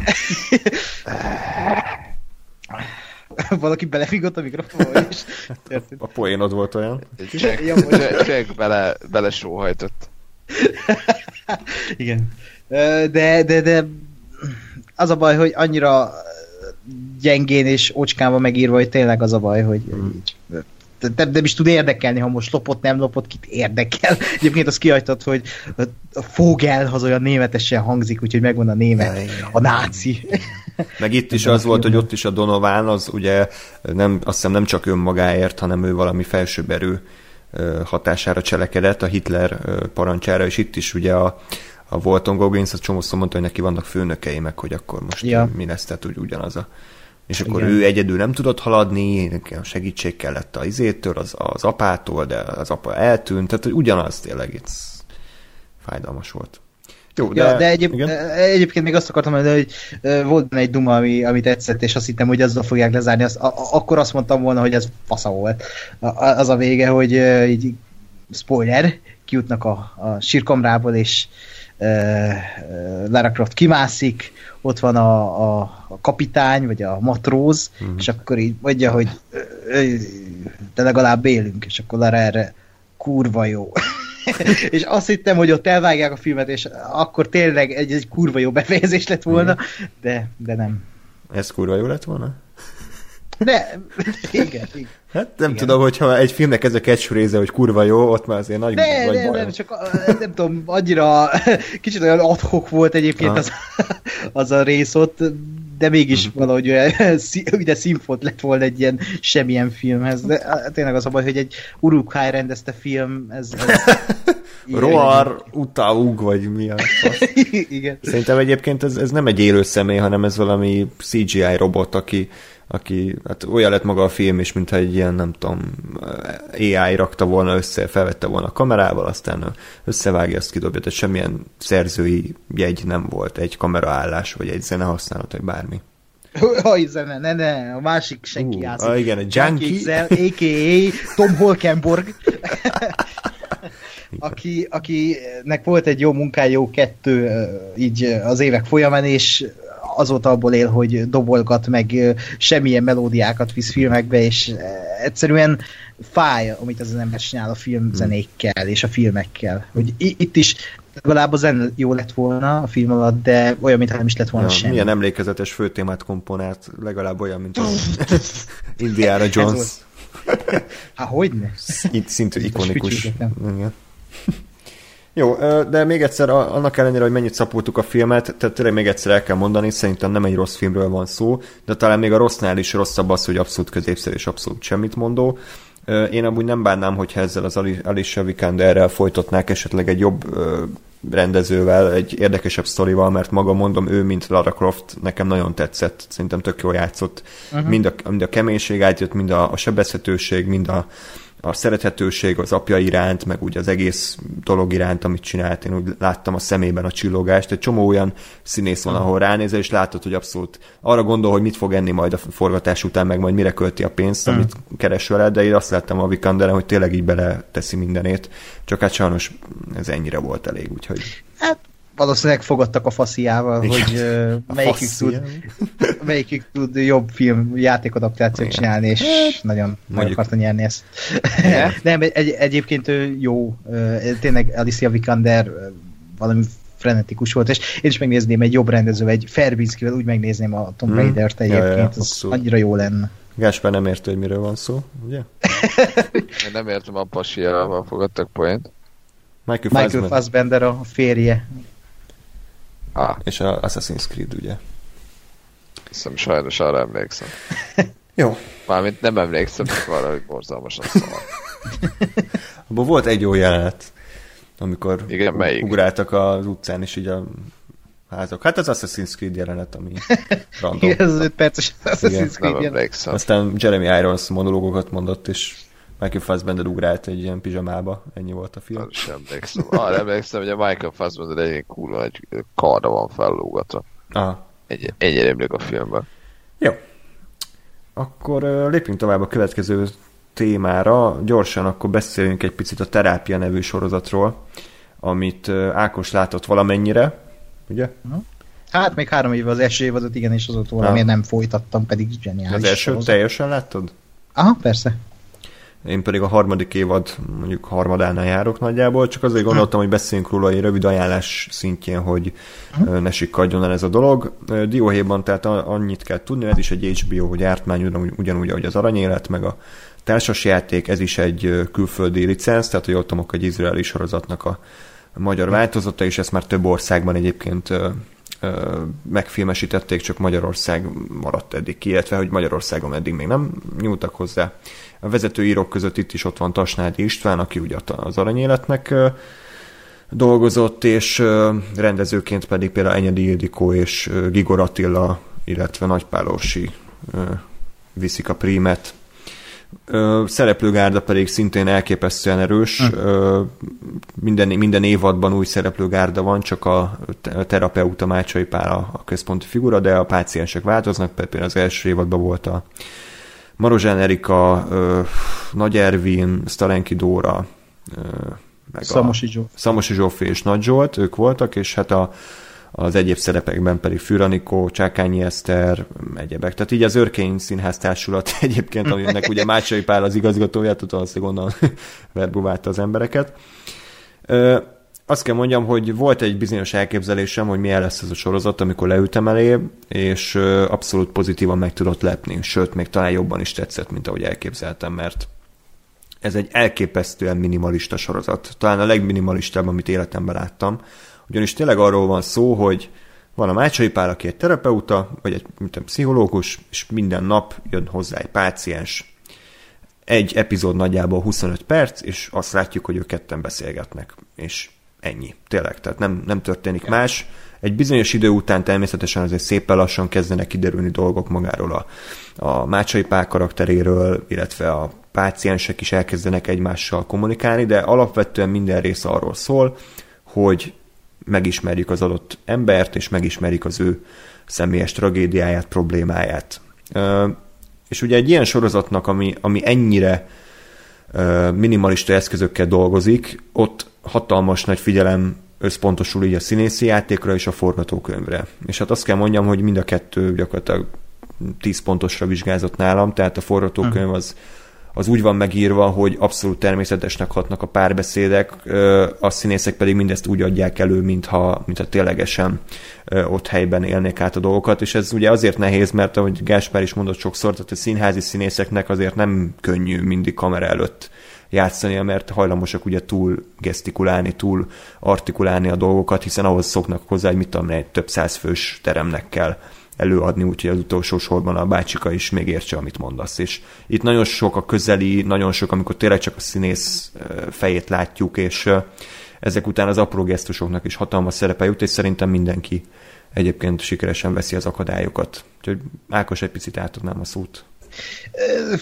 Nem tudok sokat hozzátenni, mert minden szabadon egyetértek, ez egy olyan sorozat, és nem csak Magyarországra értve, hogy kiemelkedő még a nemzetközi színvonalból is, és egy olyan élményt tud adni az embernek, ami nem megszokott, de amit te elmondtál, hogy megvan ez a kamara darab stílusa, vagy ez a kamera dráma stílusa, hogy tényleg csak két ember, vagy maximum három beszélget a, egy részben, ez nem teszi nehezebbé, sőt, baromi könnyed a sorozat, most nem úgy értem, hogy ez egy könnyed vígjáték, hanem hogy, hogy azért ezt nem nehéz nézni. Tényleg az ember leül és koncentrál, akkor, a, akkor annyira magával tudja vinni, és egy, egy ilyen 25 perces, 30 perces rész az úgy el tud szállni, mint semmi más.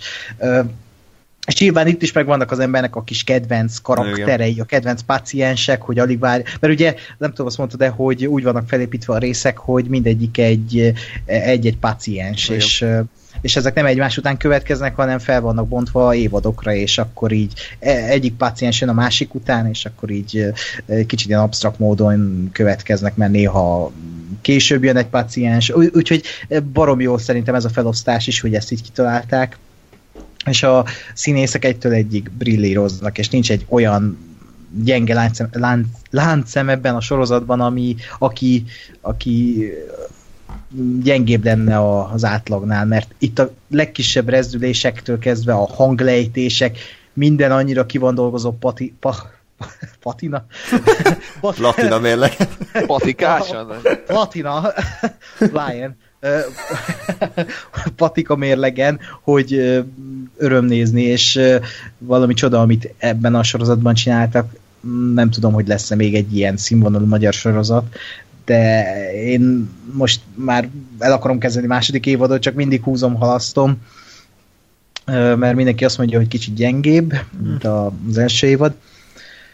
De té- jó, nekem az első évadban egyébként Nagy Ervin szála volt az, ami, ami úgy, Nagy Ervin és a Starenki Dóra, Starenki Igen, Dóra igen, szála igen. volt az, ami, ami úgy nagyon magával vitt. Nekem És, is, abszolút. Meg hát Pácsai Pál karaktere, annyit elmond magáról a karakterről már az, hogy igazából nem tudunk semmit a karakterről a legelején, de mégis látjuk a, a magán a színészen, Mácsai Páló, hogy a, maga a testtartásával, a, az arc rezdüléseivel mesélni tud erről az emberről, akit alakít a Dargai Andrásról, úgyhogy maximálisan ajánlom én is ezt a sorozatot, és bárki bárkinek tudnám ajánlani. Én azoknak is ajánlanám, akik úgy kicsit óckodnak a, a úgymond szerzői filmektől, mert ez, ez szerintem velük is megszerettetheti a drámákat. Meg, És a magyar filmeket is, bocs. Igen, abszolút. És, és tényleg, tehát, hogy oké, okay, nem egy akciós sorozat, nem egy izé, Stranger Things, vagy Shield, vagy akármi, de ettől függetlenül így is izgalmas tud lenni, mert tényleg ahogy történnek az események, és ahogy mondjuk véget ér egy epizód, akkor amikor jövő héten idézőjebbe visszatér a karakter, akkor így te is iz, izgulsz, meg feszülsz, hogy akkor ezt hogy fogják folytatni, meg, meg mi lesz ennek a folytatása. Mondjuk az egyik karakter, amikor öngyilkosságot kísérel meg, és, és aztán épp, hogy megmentik az életét, és akkor érkezik ugye a következő héten, és akkor látod rajtuk, hogy hát igen, ez, ez, ez egy nagy nyomot hagyott az ő kapcsolatukban. Uh, színészek, akit kiemelnék nekem, a Starenki Dóra volt egyébként egy hihetetlen meglepetés, tehát őt nem nagyon ismertem korábban sehol. Azt tudom, hogy az apja színész, de egyébként ő nem volt az és, és olyan szinten természetesen játszott, Ah. tehát hogy szín, elfelejtettem, hogy ő színészkedik, hanem azt hittem, hogy ez tényleg ez egy dokumentum, tehát minden, tehát még, még, még a Nagy Ervinen még néha éreztem, hogy azért igen, itt most én elmondom a Megvannak szöveget, a manírok, a igen. man, manírozok, meg igen, én most ö, nagy színész vagyok, de, de a Starenki az abszolút ö, átlényegült, és így nem, egyszerűen nem tudtam elképzelni, hogy ő milyen a valóságban, mert hát ő nem lehet, hát ő Zsófi, tehát biztos nem Starenki Dórának hívják, hanem egy Zsófi. De, de nem, úgyhogy ö, úgyhogy ez, ez baromira tetszett, meg egyébként aki még tetszett, az a Csákányi Eszter, a, Aha. a supervisor, vagy nem tudom, hogy hívták, akihez járt ugye a Mácsai Pál minden pénteken, ő is, ő is iszonyatosan minimálisan, apró gesztusokkal, akár csak egy szemöldök ráncolással, vagy egy gyanakvó tekintettel tudott érzékeltetni nagyon komoly érzelmeket, és ez is egy külön szintre emelte a dolgot, úgyhogy fenn van az egész sorozat az HBO-gon, úgyhogy ezt ajánlom. A második évadról Dióhéjban annyit, hogy jó, nyilván egy nagyon picit talán gyengébb, de ez még mindig a terápia, tehát ez még mindig egy nagyon erős évad, itt is tök jó színészek vannak benne, Máté Gábor az fantasztikus, a Péter Fibori is nekem meglepetés volt, én nem tudtam, hogy ő színész, azt hittem, hogy ő csak izé, vinyog, de, de nem, ő, ő tényleg jó színész volt, a Szerdán, a Szerdai Csaj is jó volt, ő egy ilyen spoiler, spoiler, ilyen rákos beteget alakít, csütörtökön pedig az volt a jó, hogy visszatért az első két évadból a Nagy Zsolt és a Szamosi Zsófinak a fia, a Misi, és őt ö, ne, hát őt terapeutnak, hogy mondják, tehát az ő, ő, ő lesz a páciense a, az Andrásnak, és visszatérnek ugye a szülők is, és ez egy nagyon érdekes ö, szál, hogy hogyan lehet egy gyereket megnyomorítani egy, egy vállással. Ö, Most a harm... Igen. Hogy? Ja, csak ö, most ezt akartam még mondani, hogy nagyon durva témák vannak benne egyébként tényleg, amik ö, bárkit körülvehetnek, meg minket is körülvesznek, és a mi életünk része is, Igen, és ez, igen. ez nagyon jó. Csomószor gondolkodtam is azon, hogy biztos kell ezt nekem nézni, mert bizonyos jelenetek azok nagyon, nagyon szíven ütöttek, mert az én életemben is történtek ilyen dolgok, de valahogy úgy, úgy mint egy terápia, ez is kicsit inkább ilyen megtisztulásként ö, hatott rám, hogy akkor most megszabadulok ezektől a lelki terhektől, viszont az is érdekes, arról lehet, hogy picit beszélhetnék akár Gáspár veled is, hogy, hogy a sorozat abszolút nem úgy állítja be a pszichológusokat, mint akik meg tudják gyógyítani a páciensüket, és ez talán szóba is kerül, azt hiszem, hogy, hogy tehát ez nem olyan, mint egy, mit tudom, ortopédus, hogy elmész ferdegerincsel, az ortopédus meg kiegyenesíti a gerincedet, és akkor élet tovább az életedet, hanem ide elmész, szétszednek darabjaidra, tényleg beásnak a lelked legmélyre, mindent felhoznak, amit te eddig elnyomtál magadban, és utána meg hát próbáld meg akkor összerakni magad, vagy próbáld meg jobban élni az életedet. És ez egy folyamatos konfliktus a sorozatban, és és egy csomó páciens az még rosszabb állapotban lép ki a sorozatból, mint ahogy bejött, és nem hmm. tudom, hogy ez tudatosan van-e így ábrázolva, hogy a, hogy a, a pszichológia az ennyire kétesélyes dolog, vagy csak a sorozat ö, látja borúsabban ezt a dolgot. Ha.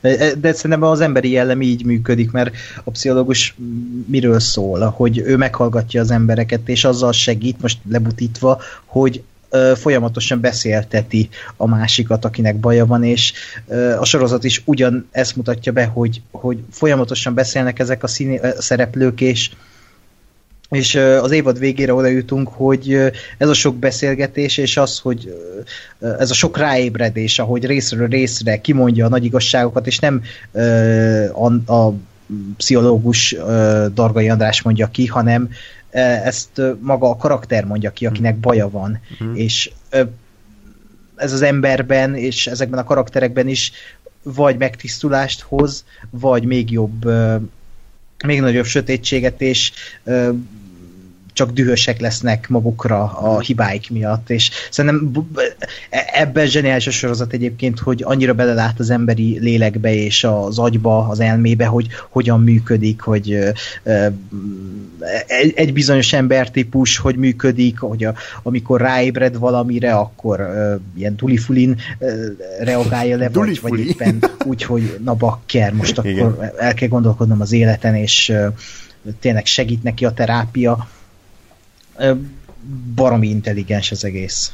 Igen, egyébként most pont most jutott eszembe, amit mondtál, hogy, hogy egy csomószor az van egyébként, hogy mi már előre tudjuk, hogy mi lesz itt a, a páciensnek a baja. Tehát mondjuk például a Nagy Ervin már az elején ki lehetett találni, hogy mi lesz a végén a nagy megfejtés.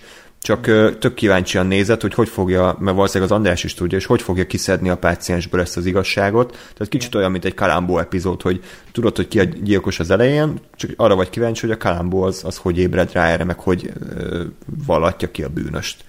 És uh, ez akár frusztráló is lehet, hiszen hetekig nézel egy szereplőt, aki nem hajlandó bevallani az egyértelmű igazságot, de ugyanakkor meglátni, hogy mennyire könnyen összetörhet egy ember, meg mennyire óvatosan kell bánni vele. Tényleg olyan, mint egy ilyen időzített bomba, hogyha egyszer rossz helyre nyúlsz, akkor, akkor felrobbanhat, és akár öngyilkos is lehet. Hm. Um, úgyhogy ez volt az első évad, a második évad, tehát még egyszer egy picivel talán gyengébb, de, de az is nagyon jó, és most a harmadik évad elején járok, ahol szintén iszonyatosan erős uh, szerepek vannak. Most így csak dióhéjban a, van egy ilyen börtönviselt srác, egy tizenéves, aki aki, akivel már az elején nagyon együtt lehet érezni, aztán van van a Se Judit, aki egy ilyen kényszerbeteg feleséget alakít, aki így a férje árnyékában. Igen, a Se Juditot én nem nagyon bírtam eddig, mint színész, de, de itt egyébként egész jól alakít, és a kedvencem az a harmadik egy ilyen székely bácsi, akinek meghal a felesége, és ezért haza kell költözni a Székelyföldről a budapesti nagyvárosba a fiához és a feleségéhez, és így hogy egy ilyen idős ember egy ennyire távoli világból hogy tud mégis beéleszkedni ebbe a modern hmm. nagyvárosba, és hogy mennyire kirekesztetnek érzi magát, meg mennyire nem találja a helyét így a, a felesége nélkül, és hogy hogy próbálja összerakni magát emberileg, az is egy nagyon érdekes pontja a sorozatnak. Őt, őt ki játsza? Hát... Vagy hogy hívják a karaktert? Azt hiszem Sándornak hívják de baromi jól játszik, eszméletlen jó. Egy, egy, ez is egy olyan ember, hogy én ismertem ilyen embereket így a családban, mert van közünk ehhez a régióhoz, és abszolút hiteles. Tehát nem azt érzed, hogy egy ilyen budapesti ö, lipótvárosi értelmiségi, ahogy elképzeli a falusiakat, hanem, hanem ekte azt a, azt a habitust adja elő, azokat a manírokat, azokat a mondatokat. Csütörtökön meg az Eszenyi Enikő, vagy nem ez Eszenyi hülye vagyok, Udvaros Dorottya, egy öregedő színésznőt játszik, úgyhogy nem kellett messzire menni a inspirációért, de ő is egyébként nagyon jó. Egyébként most azon rögtem, hogy így mondod, hogy csütörtökön, szerdán, hogy aki nem nézi a sorozatot, Fogalma hogy, hogy miket, miket beszélsz.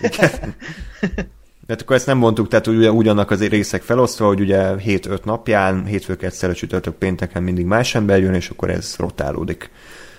Pénteken pedig az új supervisor az a Balsai Móni egyébként, aki szinte a kurva jól játszik. Tomb Raider magyar és hangja. Igen, tehát hogy menet közben, hogy nekem nagyon ismerős az ő hangja, meg neki tök kellemes hangja, és hol hallottam mostanában, és basz meg ő volt a igen, Lara Croft. Croft. Úgyhogy Gáspár, megvan a színész? Az IMDb-t nézem, de nem, nem Nincs találja Sanyi. még. Nincsen Sanyi. Most már ki kell deríteni. Várjál. Ez harmadik évad, ugye? Igen, igen, igen. Szerintem nincs feltöltve egyébként a harmadik évben, udvaros Dorottyát se látok. Jó, akkor a hallgatóktól egy kis türelmet kérünk, amit most itt élő adásban megtaláljuk, hogy Addig egy kis zene. Ákos, akkor addig mesélj egy kicsit a Love című sorozatról, kérlek. Jó. Ö, nem tudom, ezt ismeritek ezt a sorozatot, vagy Hát ez a hallottatok? Igen, Ennyit Judd tudok. Sorozat.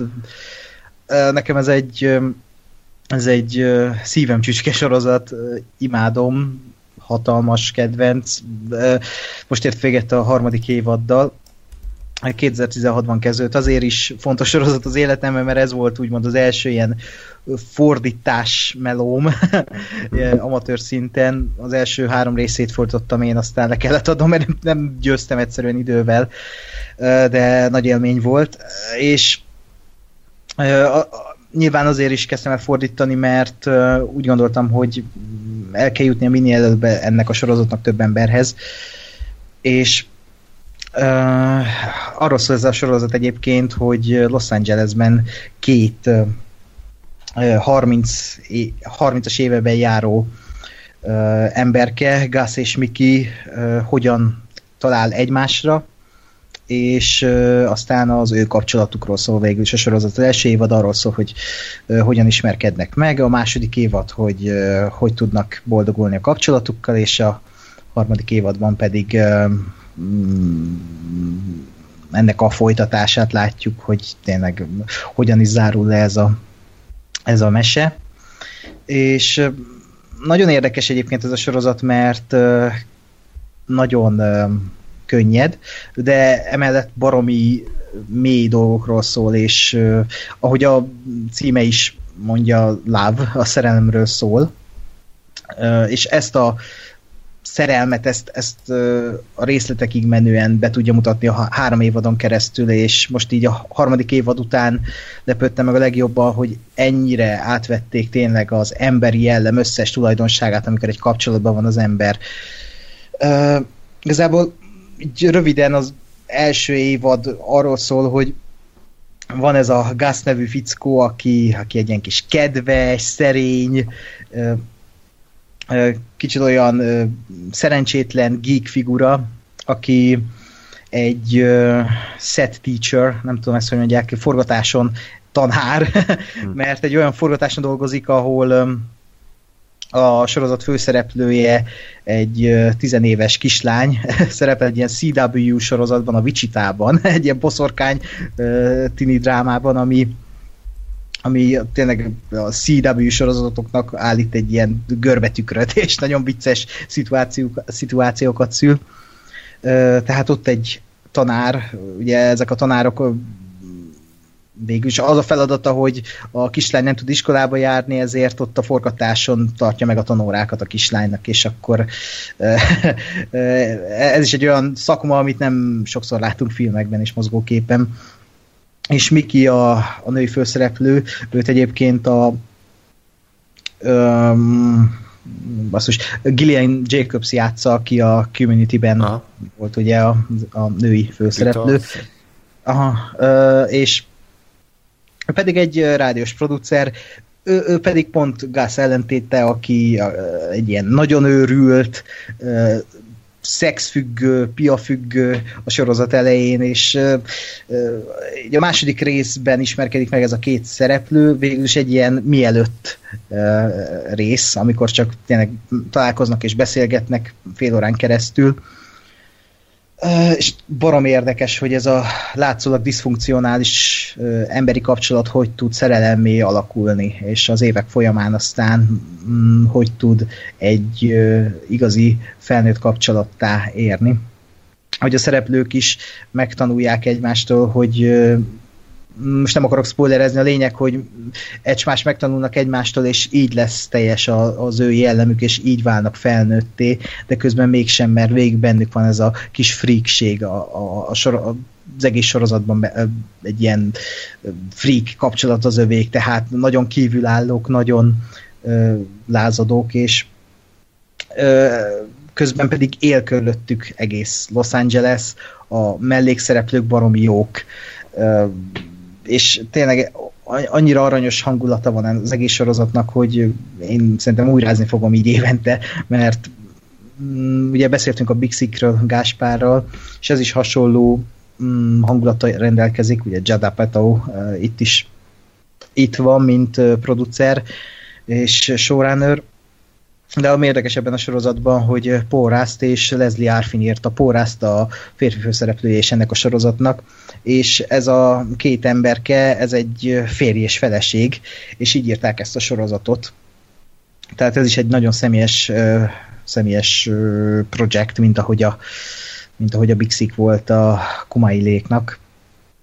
Úgyhogy én nagyon tudom ajánlani ezt a sorozatot, aki aki szereti ezt a Epetov féle hangulatot, és szereti ezeket a dramediket. Olyan az egész, mint egy ilyen indie dramedi, amiket megszokhattunk, de abból a legjobb, és egy olyan fajta romkom, ami, ami túlmutat a romkom szabályán, és lebontja ezeket az archetipusokat, amik, amik a sorozat elején archetipusok, azok a sorozat végére élőlélegző karakterek lesznek hogy gyönyörű szép ívet futott be ez a sorozat.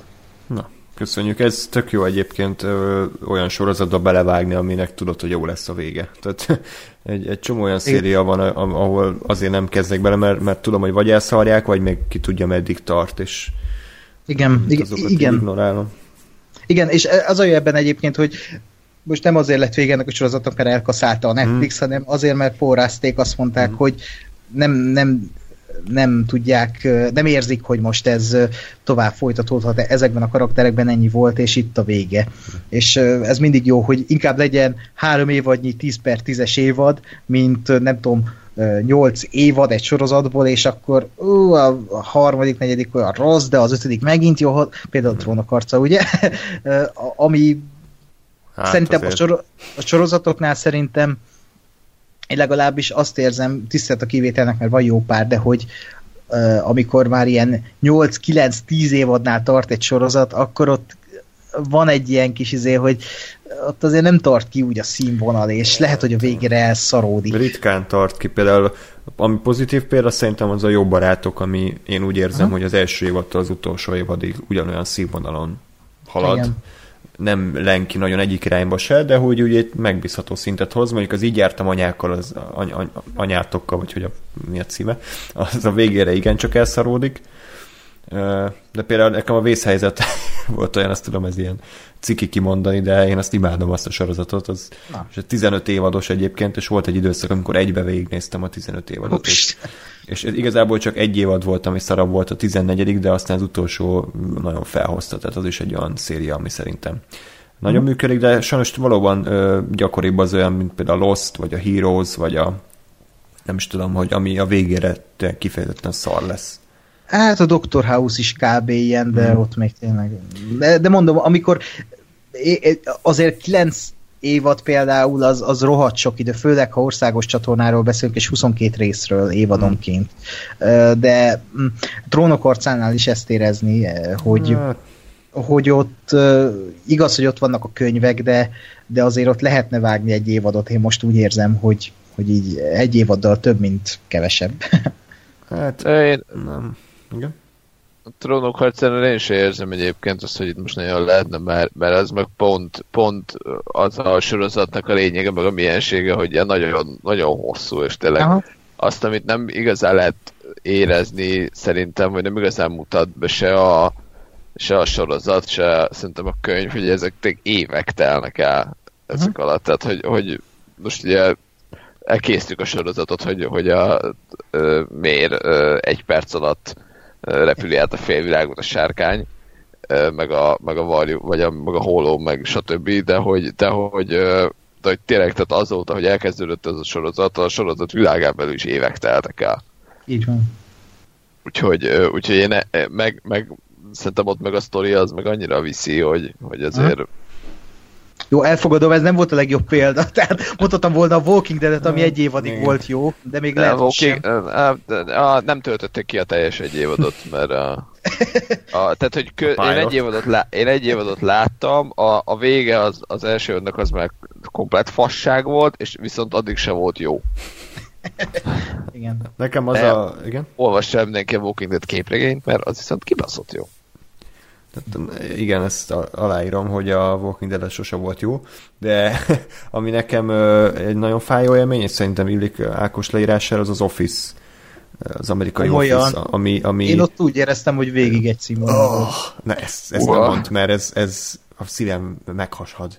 Tehát, Na, na jó, ott ö, olyan szintű fosás tenger lesz szerintem a nyolcadik Igen. évattól, tehát ott, ott az, a, az a, volt egy ilyen rész, hogy azt hiszem a lotteri, vagy mi, ami, ami így az életem mélypontja, tehát hogy az a 20 perc az olyan volt, mintha, mintha a húsomat kéne, kéne letépnem a csontomról, tehát kb. az a szint, de örülök, hogy neked tetszett, mert én nem tudtam elképzelni, hogy az bárkinek ugyanazt a színvonalat hozza, mint a második, harmadik évad. Én igazából én nekem annyi gondom van az Office-szal, most nem spoiler, az, akik még nem látták az Office-t, hogy amiután Jim és Pam összejön, azután kicsit úgy satnyul a sorozat amiatt, mert nincs meg, a, a, nincs meg az a két karakter, a közö, közöttük lévő kis adok-kapok. És amikor már családja van Jimnek, meg külön munkája, meg nem tudom, ott én éreztem ezt, de az Office-nál nem érzek egy olyan szintű negatív lecsengést, mint nem tudom, egy Walking Deadnél, ahol kb. a harmadik évattól már így úgy érzem, hogy mint a szájba hánynának. Na, én ezt a második résznél éreztem. Na jó, a harmadiknál. Úgyhogy, ja. Hát én azt mondanám, hogy ha valaki belekezd az Office-ba, akkor egészen addig a részig nézze, amíg van egy bizonyos nagy esküvő. Azt a hatodik évad valamely, az, az pontosan úgy ér véget, hogy így, így abszolút a csúcson, és utána már csak lejtmenet következik. De odáig nagyon jó. Meg a Parks and Recreation is elvileg jó, azt még nem láttam. Ú, zseniális, igen. Ott meg az első évad nem jó igazából, a Hm. Igen. többi jó. Igen, Az az, az, azon át kell esni. Jó, akkor ne menjünk át téviába, hanem inkább folytassuk a, a kibeszélőket. Két film maradt, abból az egyik szerintem gyorsabban lemegy, a másik az meg még nem tudom, hogy egyáltalán mi, mi volt az a film. Kezdjük az egyszerűbben, a Stalin halála, Death of Stalin. Nem, nem tudom, hogy volt-e korábban olyan esemény, amikor éppen a moziból hazajövet, ö, vagy hazajöve veszik fel az adást, de ez is olyan volt gással, most néztük, és ö, nagyjából egyetértettünk azzal, hogy ez egy nagyon jó kis film volt. Azt kell tudni, hogy az a készítő, ez az Ar- Arnando Iannucci, vagy hogy hívják? Iannucci. Iannucci. Igazi ősbrit ö, névvel. Uh, Igen, skót ráadásul. Skót, igen, a William Wallace nagy barátja volt az Iannucci, aki azt hiszem a Tick of It nevű sorozatot uh, azzal robbant be, aztán volt a Igen. In the Loop című film, ami szintén a David Capaldival Peter, a kurva életben most. Tudod, direkt szabad magás meg. És uh, utána azt hiszem Veep című sorozatot csinált. igen, ha azt nem nézitek, azt Nem. nem. kezdjétek el nézni. HBO fenn van? HBO fenn van biztosan, mert HBO sorozat, és oh. ha tetszett a Stalin halála, akkor a VIP az, az annak a köbre emelése. Az oh. annyira zseniális politikai szatíra a Fehérházba játszódik, és valami eszméletlen király. Úgyhogy azt, azt mindenki nézze meg. Jó, hát akkor ah, jól is elmondtad, hogy politikai szatíra, mert igazából a Sztálni halála is szerintem annak nevezhető. Egy absz- abszolút ilyen abszurd uh, szituációknak a sorozata, picit karikaturisztikus karakterekkel, de még pont annyira valóságtalanján, hogy nem megy át csupasz pisztolyba az egész. Ugye, hát, ahogy a címéből is kitalálható, ez a Sztálin halála előtt és utáni eseményeket örökíti meg, hogy mégis mekkora hatása van annak, hogy a világ egyik leghatalmasabb embere meghal, hogy próbálják átvenni a hatalmat a különböző szolgái, a különböző miniszterek, a Steve Buscemi, meg a többi idióta, még a tök jó volt a Jeffrey Tambor, aki ugye a, a helyettesét játsza, és egy ős balfasz figura. Ö, és igazából egy, tényleg ezt látjuk, hogy, hogy a sok kopasz dagadt ember hogy próbál átverni a másikat, meg akkor most éppen kit kell lelövetni, meg ki mégsem áruló, meg akkor ki hord fűzőt, meg ki nem, tehát hogy így nagyon viccesen, szórakoztatóan, szatirikusan, de néha azért kicsit nagyon pici drámaian is tudja ábrázolni ezt a, ezt a helyzetet. Átadom a szót. Oké, okay, akkor visszaveszem a szót. Ákos? Ö, igen, nekem ez, ez szintén nagyon tetszett, egyébként nagyon jó film, és baromi vicces végig, de vég, úgy voltam így néha vele, hogy így a film végére már csak így mosolyogtam, meg így röhögtem magamba, és nem tudtam röhögni, mert annyira abszurd volt az egész, és tényleg egy újranézést igényel ez a film, mert olyan szintű nem, nem paródia, hanem komé, vagy nem, nem komé, kabaré van benne, hmm. ilyen ka, kabarészerű jelenetek, amik tényleg az abszurditás hát mondjuk abszurd jelenetek, inkább abszurd jelenetek egymáson, ami elég tömény tud lenni egy ilyen több mint másfél órás filmben. És tényleg itt is az ilyen jellemző, mindenki kiabál mindenkivel, mindenki, mindenki üvöltöz, mindenki fakkol, meg mindenféle cifra káromkodást küld a másikra, és úgy viselkedik mindenki, mint egy óvodás, de így az óvodásokat sértem meg, úgyhogy imádom, hogy ennyire nyers és maró a humor ennek az embernek, mert tényleg kellenek az ilyen politikai szatírák, amikor igenis röhögjünk ezeken a dolgokon, de közben ebben a filmben azért, főleg a vége felé elég nagy drámák is vannak, mert tényleg e, ebben a rendszerben itt a film humorosan mutatja be, meg tényleg ez is ilyen abszurd, hogy csak így Stalin fel kell reggel, és akkor ad egy listát, hogy, hogy akkor őt úgy öljétek meg, hogy kiviszitek a, a kútra, és az asszony előtt, meg így tudom én, de közben meg tényleg benne van a, a, a légkörben ez a bizonytalanság, hogy vajon kihal meg a következő pillanatban, és kitlőnek fejben, és hogyan. de ezt is annyira ki tudja fordítani, amikor itt sétál két szereplő azon a vallató folyosón, és háttérben látod, hogy valakit épp a lépcsőről lelő, lelőknek, és gurul le a lépcsőn. Szenzációs humor van ennek a filmnek, és már maga a hangverseny az elején az egyik kedvenc jelenetem, amikor lezajlik a hangverseny, és utána hívja Stalin a, a rendezőt, hogy akkor kéri a felvételt, és nem vették fel, és a rendező visszavezényli a tömeget, meg a, a a zenekart a színpadra, de nem talált tömeget, ezért az utcáról szedik össze az embereket. Igen, ilyen hogy piacról, ilyen, hogy a káposztát hozza magával még az ember a ládán. Igen, és, és eszi a barack kompótot a koncert közben a nő el. Zseniális. Barack kompótot, az, ez tojás volt. Tojás volt? Igen, ez na, nem jut eszembe, magyarul pickled. Pickled tojás volt. Hm. Köszönjük, nem tudom mi, de vagy hát, barack kompót. El van rakva főtt tojás, ö, valami ecetes. Tehát olyan lében, mint amiben a savanyú kell van rakva. Na, ma is tanultunk ah. valami. Köszi. Köszön. Jó. Ákos, Ö... valami? Vagy Gáspár, a folytasd. Hogy ö, én is egyetértek azzal, amit Ákos mondta, hogy igazából az a, az a nagy pozitívuma ennek a filmnek, hogy tényleg olyan a humora, hogy, hogy egyszerre röhögsz, de közben meg nagyon azért úgy belegondolsz, nekem az volt egy ilyen nagy pillanat, tehát a filmben nem egy nagy pillanat, hogy a, amikor uh, azt hiszem már amikor a, a vörös hadsereg jön vissza, és akkor a, a nem, amikor a Stalin, Stalin meghal, és a, és a Beriának az emberei jönnek, és, és ugye kitakarítják a, azt a is tudom, palotát, vagy mi az, nem palota volt, mindegy, ahol a, a Stalin volt, és a két, őr, két őr csávó, akik ott tudom hány órája állnak, és annyi hogy akkor menjetek ki, és elindulnak ki, és azt látod csak, hogy rohannak, és próbálnak elbújni, és, és hogy ez is, hogy itt röhögsz, hogy a csávó beugrik valamilyen ilyen beállóba, fut utána az őr, hirtelen, ja, itt van, és ilyen komikus módon így csak így így be, be tartja a fegyverét, lelövi és megy tovább. Hm. És, hogy, és hogy ez így, ez így rögsz, mert vicces a filmben, de hogy közben belegondolsz, hogy az meg tényleg, tehát hogy azért emberek, mert ott volt, amikor meghalt Stalin, és, és hogy rengeteg ilyen, ilyen momentuma van a, a filmnek, a, ami, ami amitől az egész működik, és ami, ami egy ilyen nagyon egyedi ízt ad az egésznek.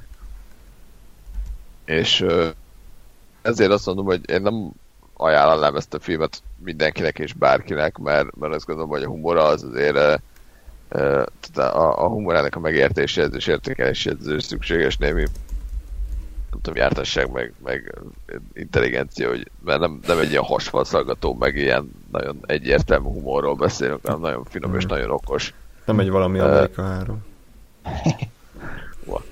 De humorról beszélünk. Ja.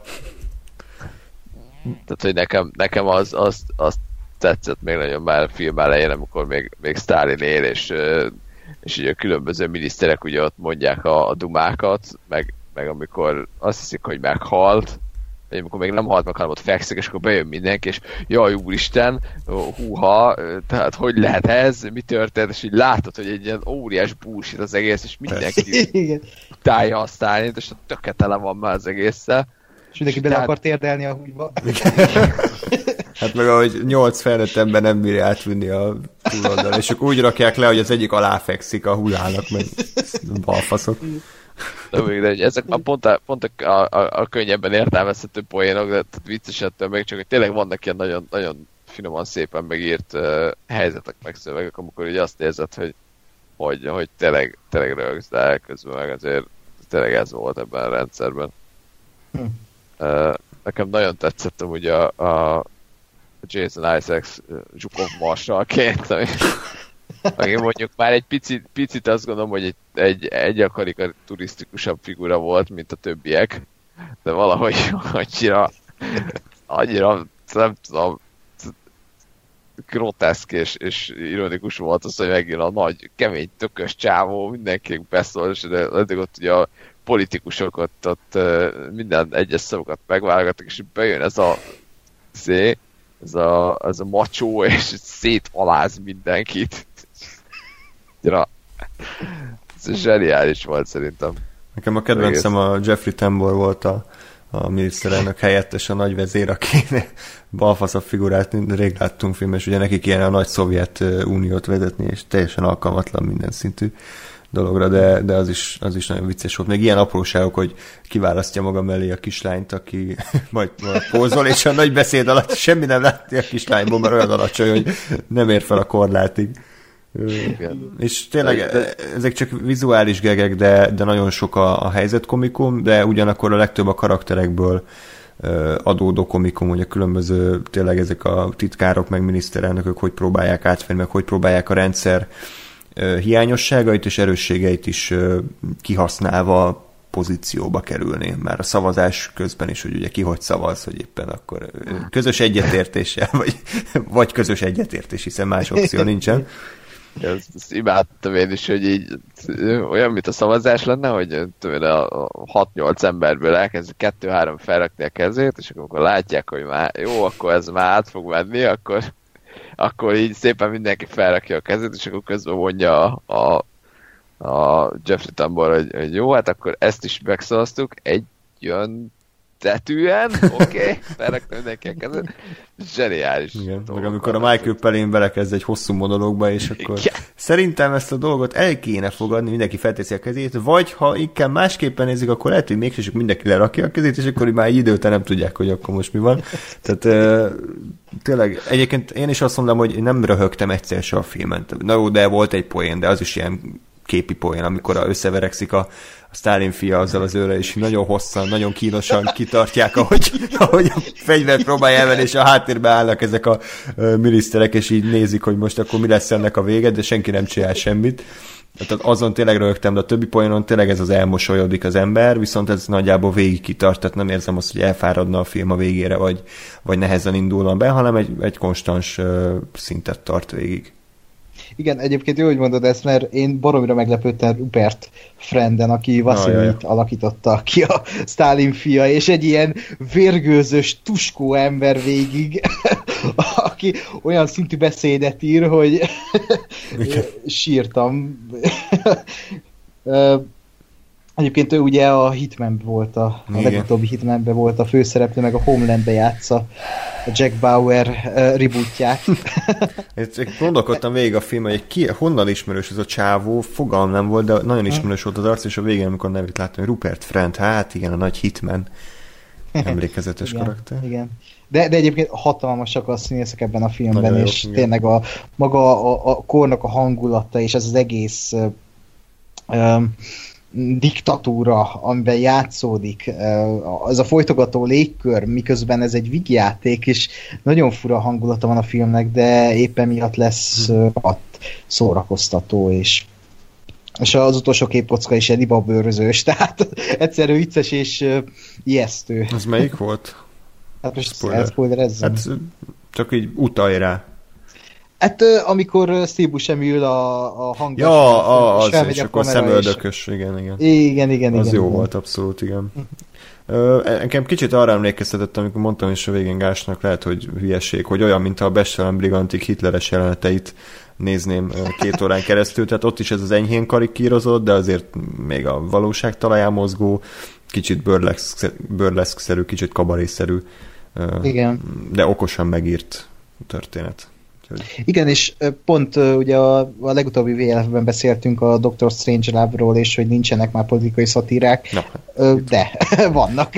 Van. És, és tényleg hasonló a Doctor Strange Love-hoz a, a filmnek a hangulata. Uh-huh. Igen, Igen, egyébként tényleg.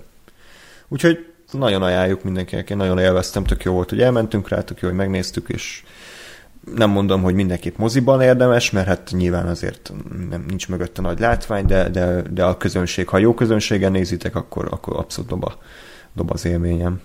Igen, meg ami, ami még egy ilyen érdekessége a filmnek, hogy a, a, de ez egy pozitívum most kivételesen, hogy ugye mindenféle nemzetiségből származó színészek vannak ott, és mindenféle akcentussal beszélnek, de, de valahogy, valahogy ez nem volt zavaró számomra, tehát hogy, hogy azt gondolom, hogy ha most a, a Steve Buscemi az amerikai járól, meg a, meg a Jason Isaac a Liverpooliáról, meg a többiek a különböző brit, meg amerikai akcentusokról megpróbáltak volna valamilyen mű orosz uh, szart uh, összehozni, akkor sokkal uh, sokkal erőltetebb lett volna az egész. Így, így ott volt, hogy jó, hát ki így beszél, ki úgy, de, de hogy nem, szerintem nem volt zavaró, már csak azért sem, hogy azért nem politikai és történelmi, illetve nem történelmi pontosságra törekedtek a, Igen. a, a filmbe, és így igazából jobb volt az, hogy mindenki a természetes akcentusával beszélt, és nem kellett ezen kaparni, hogy most akkor ki hol, hogyan rontja el az orosz, meg, meg az orosz akcentus, meg, meg ettől miért, miért rosszabb. Mondjuk az egy pár helyen engem zavart, hogy ilyen a liftre azon kívül, hogy out of order angolul, meg nagy exit, exit felirat. Az egy... Ez szerintem pont az abszurditását megadta az egésznek, hogy ha. tényleg már ilyen parodisztikus volt az egész, és nem tudom, ilyen teljesen képtelen, hogy tényleg angolul beszélnek ezek az oroszok, és közben meg ilyen angol feliratok, és egyébként ilyen úgy nyilatkozta, hogy azért nem beszéltek oroszul a karakterek, mert az nagyon kizökkenteni az embereket a filmből. Vagy hát nem oroszul, hanem orosz akcentussal. Igen. Tehát ez, ez abszolút intelligens rendezői döntés volt, hogy, uh-huh. hogy ezt így nem hagyta meg. Valahogy így olyan, olyan, olyan érzése volt az embernek, mintha egy színházban ülne. Igen. Igen. Valami, Igen, csak azért, azért hozzam fel ugye, ugye ezt az egészet, mert hogy ugye ha már megemlítettük pont ugye a Bestelen Brigadiknál, meg pont az volt a jó, hogy, hogy mindenféle nyelven, tehát hogy olyan nyelven, ami oda passzol, meg olyan akcentussal, ami oda passzolt, és hogy és hogy az mennyire jó volt, tehát azt a filmet azért szeretem, mert, mert ott, ott tényleg akinek németül kell beszélni, az németül beszél, akinek franciául kell beszélni, az franciául beszél, és igenis vették a fáradtságot, és, és megtanulták azt a szöveget, és úgy mondták el, és tök jó emiatt de hogy itt meg pont az ellenkezője történik, és hogy ezt is, ezt is lehet jó helyre rakni, meg jól csinálni, és az érdekessége szerintem, hogy ide, ide meg ezt kellett, mert itt meg az zavart volna, hogyha ők itt nem tudom, oroszul vagy orosz akcentussal tolják. Hm. Nézze mindenki magyar szinkrona, és akkor nincs ez a probléma. Oha. Fúha.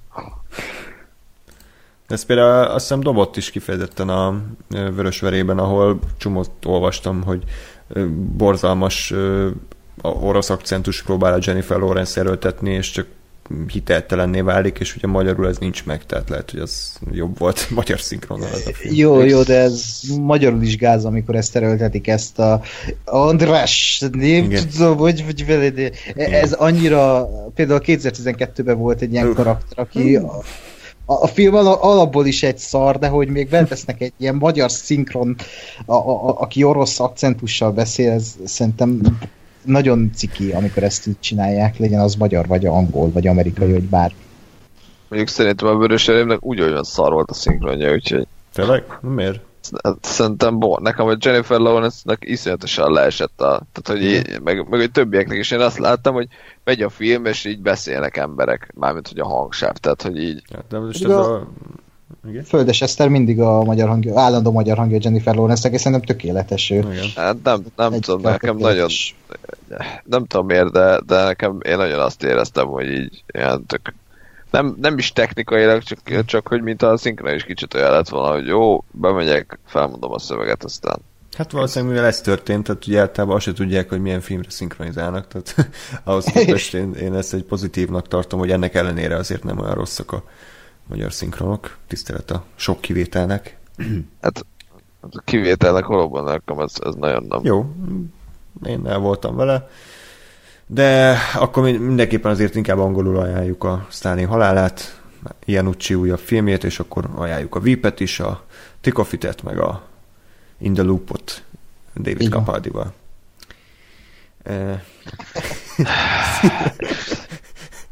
Jack? Na, és akkor folytassuk az utolsó filmmel, és zárjuk le a mai adást, ami lehet, hogy egy perces lesz a beszélgetés, lehet, hogy 120 perces.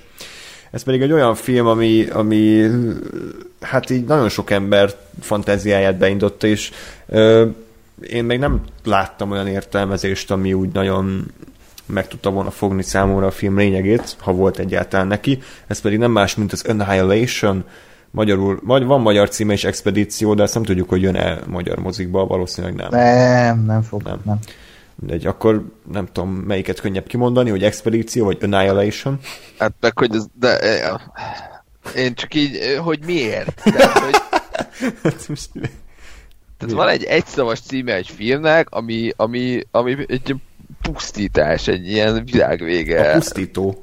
Igen, és hogy akkor mi legyen a magyar címe? Expedíció. Miért bazd meg?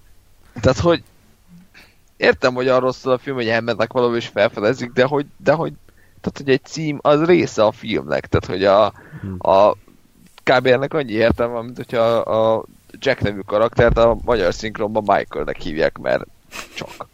Vagy Miklósnak, akkor ha már ott tartunk. De hogy így, tehát, hogy Hát oké, okay. ezt, ezt én sem nagyon értettem, de meg ráadásul tényleg ez nem egy lefordíthatatlan cím, hogy Annihilation, tehát azért mm, álljon már meg a mellett, meg most így, ha bemutatták volna, tehát nem hiszem, hogy kevesebb ember ülne be a filmre azért, mert az a cím, hogy pusztulás, mint az, hogy expedíció, de Ö, most még annyi, hogy ugye van egy ilyen könyv, hogy expedíció, úgy jelent meg a könyv, azt hát hiszem. jó, akkor ez a könyv fordításnak a hibája, szerintem. Mert ugye ez is, ugye, de azt nem mondtuk el, regény adaptációról van szó, azt hiszem, ami három részes trilógiának az első ö, részét adaptálta, Alex Garland, aki, Garland. Igen. aki egy, szerintem egy nagyon érdekes alkotó, és pont abba gondoltam bele, hogy nem láttam az összes filmjét, de az összes filmet, amit láttam tőle, az tetszett. Tehát tetszett a 28 nappal később, tetszett a Napfény, tetszett a Dread, tetszett az Ex Machina, és ez is igazából tetszett, úgyhogy ő egy nagyon tehetséges alkotó szerintem, és ugye Azt nem tudom, hogy olvastátok, hogy Carlo Urban coming out hogy igazából a Dreadet Alex Garland rendezte? olvastam, de nekem ez nem volt annyira új info, mert azt hiszem olvastam régebben is, hogy a rendezőt kitiltották a, Ja, plecskáltak valamit, de ő most ezt megerősítette, Mm. ugye, hogy akkor Ja, mm, hát- tényleg ő rendezte a Ez filmet. így sok mindent megmagyaráz, mert ez egy tök jó film. Igen. Ellentétben a, azzal a rendezővel, aki nem tudom mit csinált azóta, semmit valószínűleg. Se tudom. Úgyhogy a, tehát az Annihilation akkor az egy regény adaptáció, és olvastam is az Alex Garlandtól, hogy ő szigorúan csak az első könyvet olvasta el, nem akarta, hogy befolyásolják a folytatások, és nem is feltétlen egy az egybe a könyvet adaptálta, hanem az emlékeiből táplálkozott. Egy, úgy írta le, mintha álmodná a könyvet. Tehát, hogy egy ilyen kicsit metaforikusabban értelmezte az ott leírt eseményeket, és maga a filmnek a hangulata is számomra inkább ilyen álomszerű, olyan volt, mint valami vízió az egész. Ami azért furcsa, mert mostában pont a Twin Peaks harmadik évadnak a, az extra-it néz, ahol szintén elég elború dolgok történnek, úgyhogy ez most nagyon szépen összejött ez a két világ. Hát a sztorit próbáljuk meg összefoglalni, amennyire csak lehet. Nem tudom, spoilerezzünk, srácok, vagy... Hát adás végén vagyunk már, nem, és Hát, szerintem jó. Akkor minden esetre mindenki egy mondatba ajánljátok-e a filmet, vagy nem? Kásper. Ö, én nem tudom, hogy mi ez a film, de hogy láttam. Az Annihilation ja, az expedícióról e- beszélek. expedíció. A mentő expedíció. Szóval, hogy ö, te, nem tudom, tehát azért nem tudom, hogy ajánlom el, mert nem értem a filmet. Meg, megnéztem, és így egy szobában voltam a filmmel, amikor az így, amikor az így lejátszotta magát a, a, a, a laptopomon, de hogy így nem, nem vagyok teljes mértékben meggyőződve arra, hogy tudom, hogy ez a film ez pontosan mi volt, úgyhogy hát nézzétek meg, aztán valami lesz. Tehát valahogy ugye a szem receptoraid meg az agyat között úgy valahol elveszett a, a dolog, nem? Hogy az értelmezés az nem, nem született meg. Tehát nyilván egy alapszinten értem, akkor- tehát hogy azt látom, hogy mi történt, Igen. meg azt sikerült feldolgozni, annyira nem kezdtem el azon filozofálni, hogy ez mi a francot jelent, vagy mi, mi, mi akar ez az egész lenni, úgyhogy én nagyon Hm. kíváncsi vagyok azokra az értelmezésekre, amiket olvastál, vagy ami, ami így Hm. valamit. Oké. Okay. Én is kíváncsi Tehát leszek. Igen. Ákos. Ja, én ajánlanám ezt a filmet. Én se vagyok annyira odaérte, de ez egy tök jó skifi volt, és szerintem ez az a fajta skifi, ami sok embernek tetszhet, és tetszeni is. Már látom így a visszhangját a filmnek ismerőseim között is, meg így az emberek reakcióit nézve, hogy ez egy elég jól sikerült film így a közönség körében, és nagyon szeretik. Szerintem is tök jó film, de majd mindjárt akkor spoileresen elmondjuk, Jó. hogy legalábbis nekem, hogy mi volt vele a, Jó. az egyik problémám.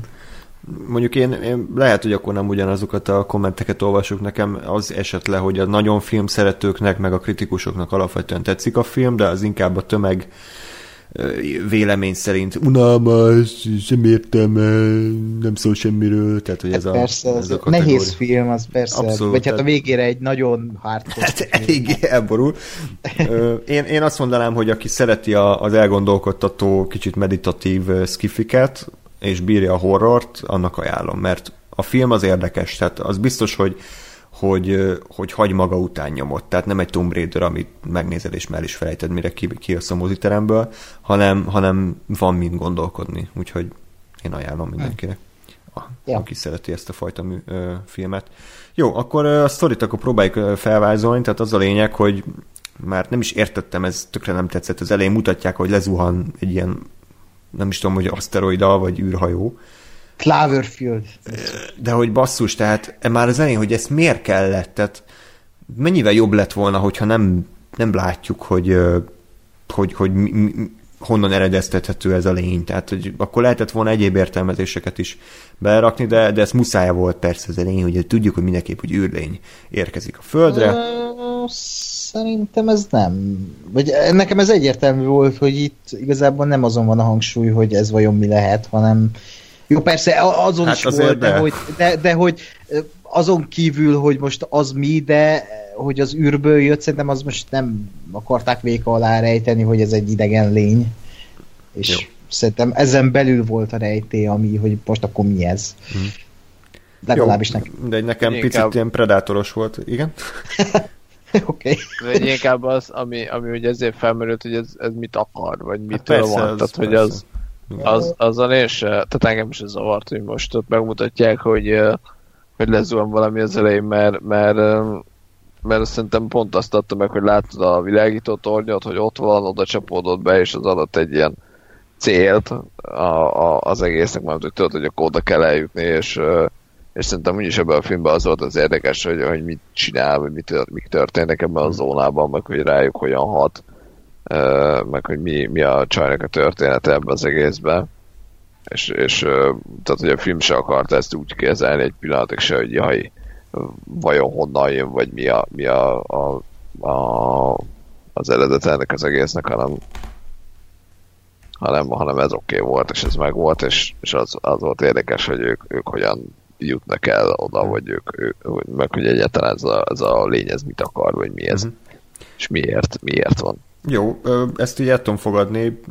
Nekem csak tényleg személyesen annyi, hogy, hogy nekem sokkal jobban működött volna, ha ezt a fantáziámra bízzák, tehát nem mutatják ez, meg egy az egybe, hogy itt van ez, ez itt oda lezuhan, tehát hogy nekem picit túl direkt volt ahhoz képest, hogy a film később mennyire ö, átmegy ilyen metaforikus értelmezésekbe is, ugyanúgy, hogy a legvége is nekem picit túl szájbarágos volt, de akkor arra majd rátérünk. Szóval az olyan, hogy lezuhan ez a űrlény, és hát valamiféle bur- burkot kezd generálni, nem tudom, ez most magyarul hogy fordíthatnánk, ez a shimmert. Shimmer volt? Aha. Igen. Ami így, hát így szépen így a, azt hiszem Amerika déli partjainál, tehát mint a Florida vagy ilyesmi környékén elkezd így felemészteni a, a, az élővilágot, és hát nyilván a kormány az oda küld csapatokat, hogy akkor meg derítsék ki, hogy mi a francon itt, meg mit lehet tenni de ezek mind eltűnnek, meghalnak, vagy még rosszabb dolog történik velük.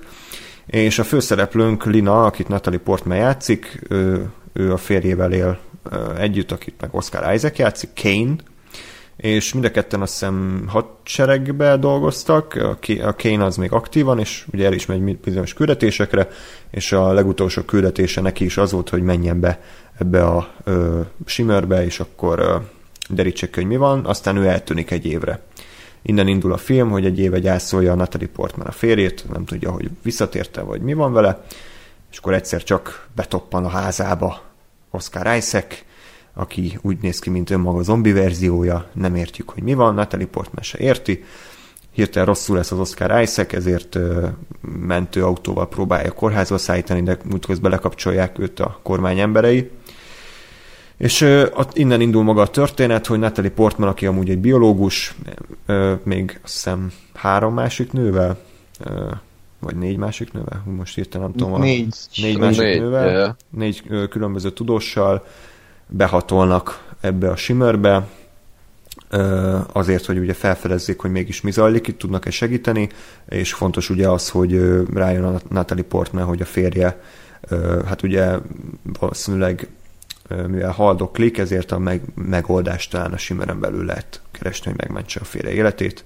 Tehát így van egy érzelmi motiváció, meg egy értelmi motiváció is a történetre. És hát innen, innen kezdődnek a mindfuck dolgok, hogy mi, mégis mi történik ezen a burkon belül. Nagyjából úgy tudnánk összefoglalni, hogy ez, a, ez az idegen lény, ez így átvariálja a különböző élőlényeknek a DNS-ét, tehát egybeolvasztja őket, vagy, vagy saját magába építi bele, tehát például a, a növényekből ilyen emberszerű formát készít, az, a, az emberi hullákból pedig ilyen, nem is tudom, ilyen gombatelepszerű, egy kurva jól kinéző, szinte festményszerű alakokat gyárt, aztán előkerül egy krokodil, akinek cápafogai vannak, és hát ennél, ennél csak még elborultabb dolgok lesznek és hát szépen lassan elkezd, elkezd ez a csoport, csoport így fogyogatni, és a végén pedig megérkezünk a világító toronyba, ahol elvileg maga a megoldás várja a főszereplőt, arról pedig majd később beszélünk, tehát nagyjából ennyi a sztori. Uh-huh. Hogy tetszett? Én amikor először megnéztem ezt a filmet, akkor úgy voltam vele, hogy hú, bazd meg, hogy ez, ez azért ott van. És uh, sokáig ott volt a fejemben, hogy hát maga a hangulat, a, a, a történet, és nyilván utána, rögtön utána olvastam a filmnek, hogy ez mit jelent, az mit jelent, mi volt ez. Um, és aztán aludtam rá egyet, és úgy annyira már nem volt olyan szép emléke a fejemben, hanem uh, úgy voltam vele, hogy ez egy tök jó film volt, de azért, na, hogy nekem a legnagyobb bajom ezzel a filmmel, hogy teli van karakterekkel, de nem is az a baj, hogy teli van karakterekkel, és nincsenek karakterek, hanem Natalie Portman karaktere, aki a főszereplő, és akire ez a film épül, és a drámájára épül, ö, iránta, és a drámája, drámájával nem tudtam együtt érezni, és nem voltam ott vele ezen a küldetésen, és teljesen hidegen hagyott minden, amit ő csinált. De annak ellenére, hogy persze Natalie Portman rohadt jó ebben a filmben, és mindenki, aki mellett játszik, Tessa Thompson, Jennifer Jason Lee például. Úgyhogy a legfőbb bajom az, hogy a karakterek nem tudtak egyszerűen vinni magukkal. A másik fele az, hogy végülis ez a film, ez ugye az, az emberi önpusztításra épül, vagy hát annak egy ilyen ódája, hogy pusztítjuk önmagunkat, egymást pusztítjuk. Végülis András, azt hiszem nem mondtad, hogy Natalie Portman nem csak azért megy a Shimmerbe, mert haldoklik a férje, hanem mert én legalábbis úgy vettem le, hogy bűntudatot érez, mert miatta ment be a férje Igen. ide ebbe a stimörbe, és ugye azért, mert, azért érez bűntudatot, mert megcsalta a férjét, uh-huh. pusztítja a saját boldogságát, életét, és tényleg ez egy érdekes téma, hogy mi emberek tényleg ilyenek vagyunk, hogy mm, ami van, azt végül elpusztítjuk, mert sose jó az, ami van, mindig mást akarunk, mindig pusztítjuk magunkra a dolgokat, legyen az most egy kapcsolat, vagy egy, egy, egy boldog pillanat, bármi. Hmm. Szóviccek, ugye? Szóviccek, igen, amikor van egy jó adás, és akkor jönnek a szóviccek, és elpasszuk, és elpusztítjuk a saját dolgunkat.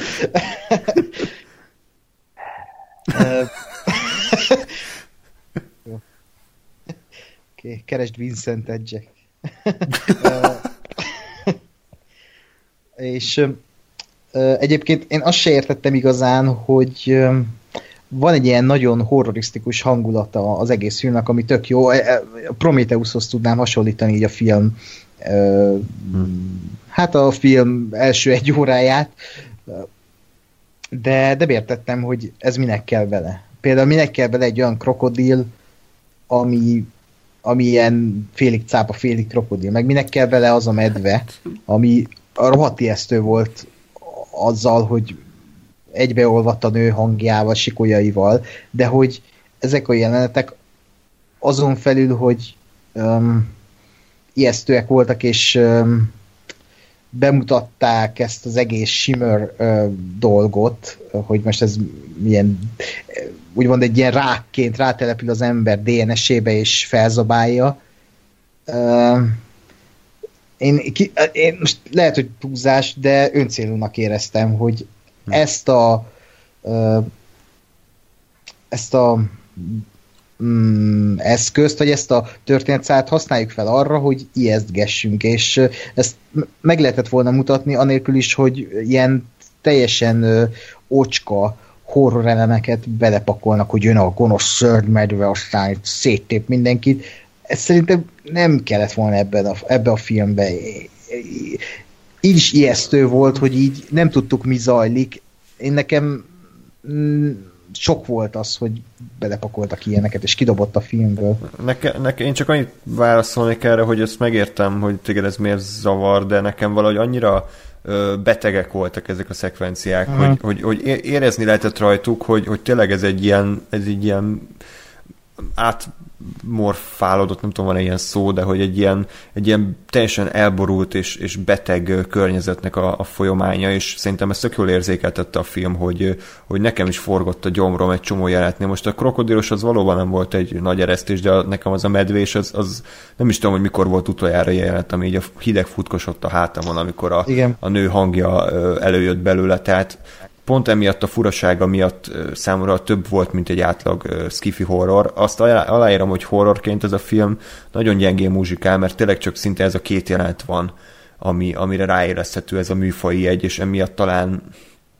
talán, hát nem is horror, ugye? Hát csak... Nem, hát csak így igen. keresi a műfajait, tehát, hogy néha ilyen elgondolkodtató skifi, néha dráma, néha horror, tehát, hogy így ez, ezek valóban kicsit így szétesnek, de de mondom nekem ez a, ez a furaság, ez, ez tök jól érzékeltette az egész helyzetnek az abszurditását.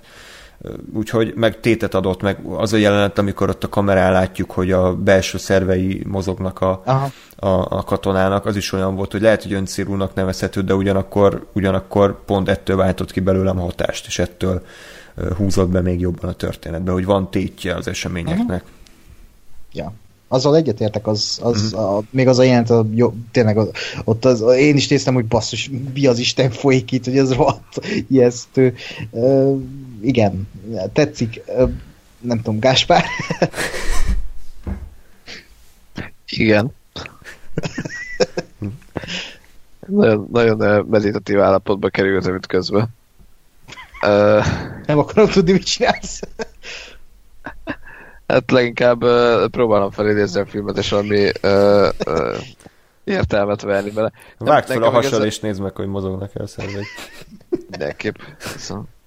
Igazából nekem az a, az a nehéz, vagy azért nehéz ezt a filmet uh, értelmezni, mert ahogy ezt mondtam, azt látom, hogy, hogy mi a sztori, meg azt megértettem, az egy oké okay dolog.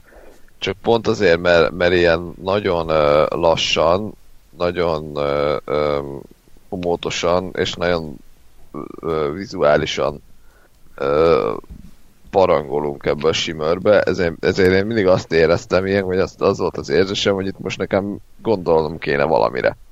És nem tudom, hogy tényleg kéne ott gondolnom valamire, és tényleg vannak itt ilyen, ilyen metaforák, meg, meg dolgok, amik, amikként ezt az egészet lehet értelmezni, vagy ez csak a filmnek a, a rendezőnek a stílusa és hogy azért ilyen, mert, mert hogy legyen valamilyen. Uh-huh. Tehát, hogy nem tudtad, hogy öncélú művészkedés zajlik, vagy itt tényleg valami mondani valót kéne keresni?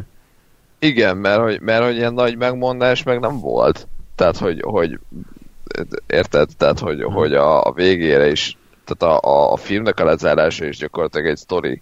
Igen. Sztori lezárás, csak vagy a, vagy a, a történetnek a, a, a lekanyarítása, vagy nem de hogy, de hogy nem nincsen filozófiai beszélgetés, nem jutottuk el, vagy nem nagyon jutottak el semmi olyan, olyan ö, ö, következtetésre, ami alapján én el tudok kezdeni visszafelé gondolkodni. Nekem, meg, meg nekem közben sem nagyon jutott eszembe semmi. Meg azért, azért tudom, voltak a forgatókönyv szintjén is olyan, olyan dolgok, amik, amik így nem annyira voltak helyükön. Most arra gondolok például, hogy amikor bementek a simörbe, ugye ott, ott uh, aludtak egyszer, és ugye egyáltalán nem emlékeztek rá, hogy, hogy uh, hogyan sátoroztak le, mennyi időt töltöttek ott, ugye abból találtak ki, hogy nem tudom hány nap telt el, hogy mennyi élelem hiányzott a készleteikből, és ugye ez így ennyi volt. Tehát, hogy erre soha nem tértünk vissza, erre soha nem reflektáltunk ezután, és és nem, nem tudom, hogy most erről gondolni kéne valamit, vagy ez csak egy ilyen félig meddig benfelejtett uh, jelenet volt, mert, mert tetszett az ötlet a forgatókönyvbe, vagy a könyvbe a, a rendezőnek, és akkor jó legyen egy ilyen momentum.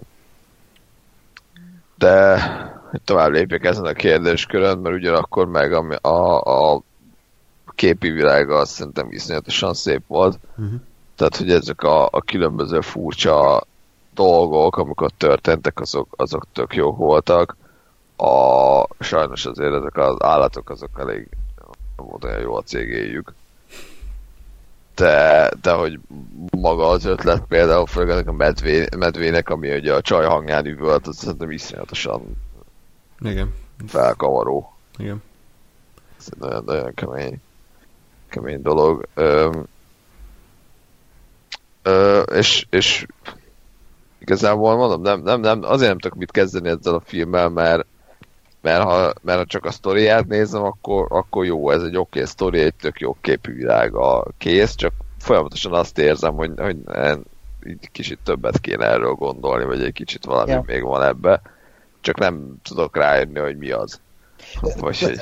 Totál egyetértek egyébként, valahogy így érzek én is, hogy ö, értem a mondani valót, meg oké, okay, persze önpusztítás meg, hogy a végén megteremtődik az élet az idegen által, meg tetszik az elgondolás, hogy, hogy így megérkezik egy megérkezik, most nem tudom, hogy megérkezik-e, vagy csak véletlenszerűen ide érkezik egy idegen élet, és úgy nem az van, hogy úgy most elkezdenek támadni, mint az ilyen blockbuster filmekben, hanem így csak van, és az emberek nem tudnak mit kezdeni vele, és igazából csak így szépen lassan besző mindent, és nem azért, mert ő így de akarja igazni a földet, mert ő gonosz és Steppenwolf, hanem azért, mert hogy ez a, az élet rendje, a saját életének a rendje, és mi emberek pedig nem tudunk ezzel mit kezdeni, se azzal, ami a film végén ugye megteremtődik egy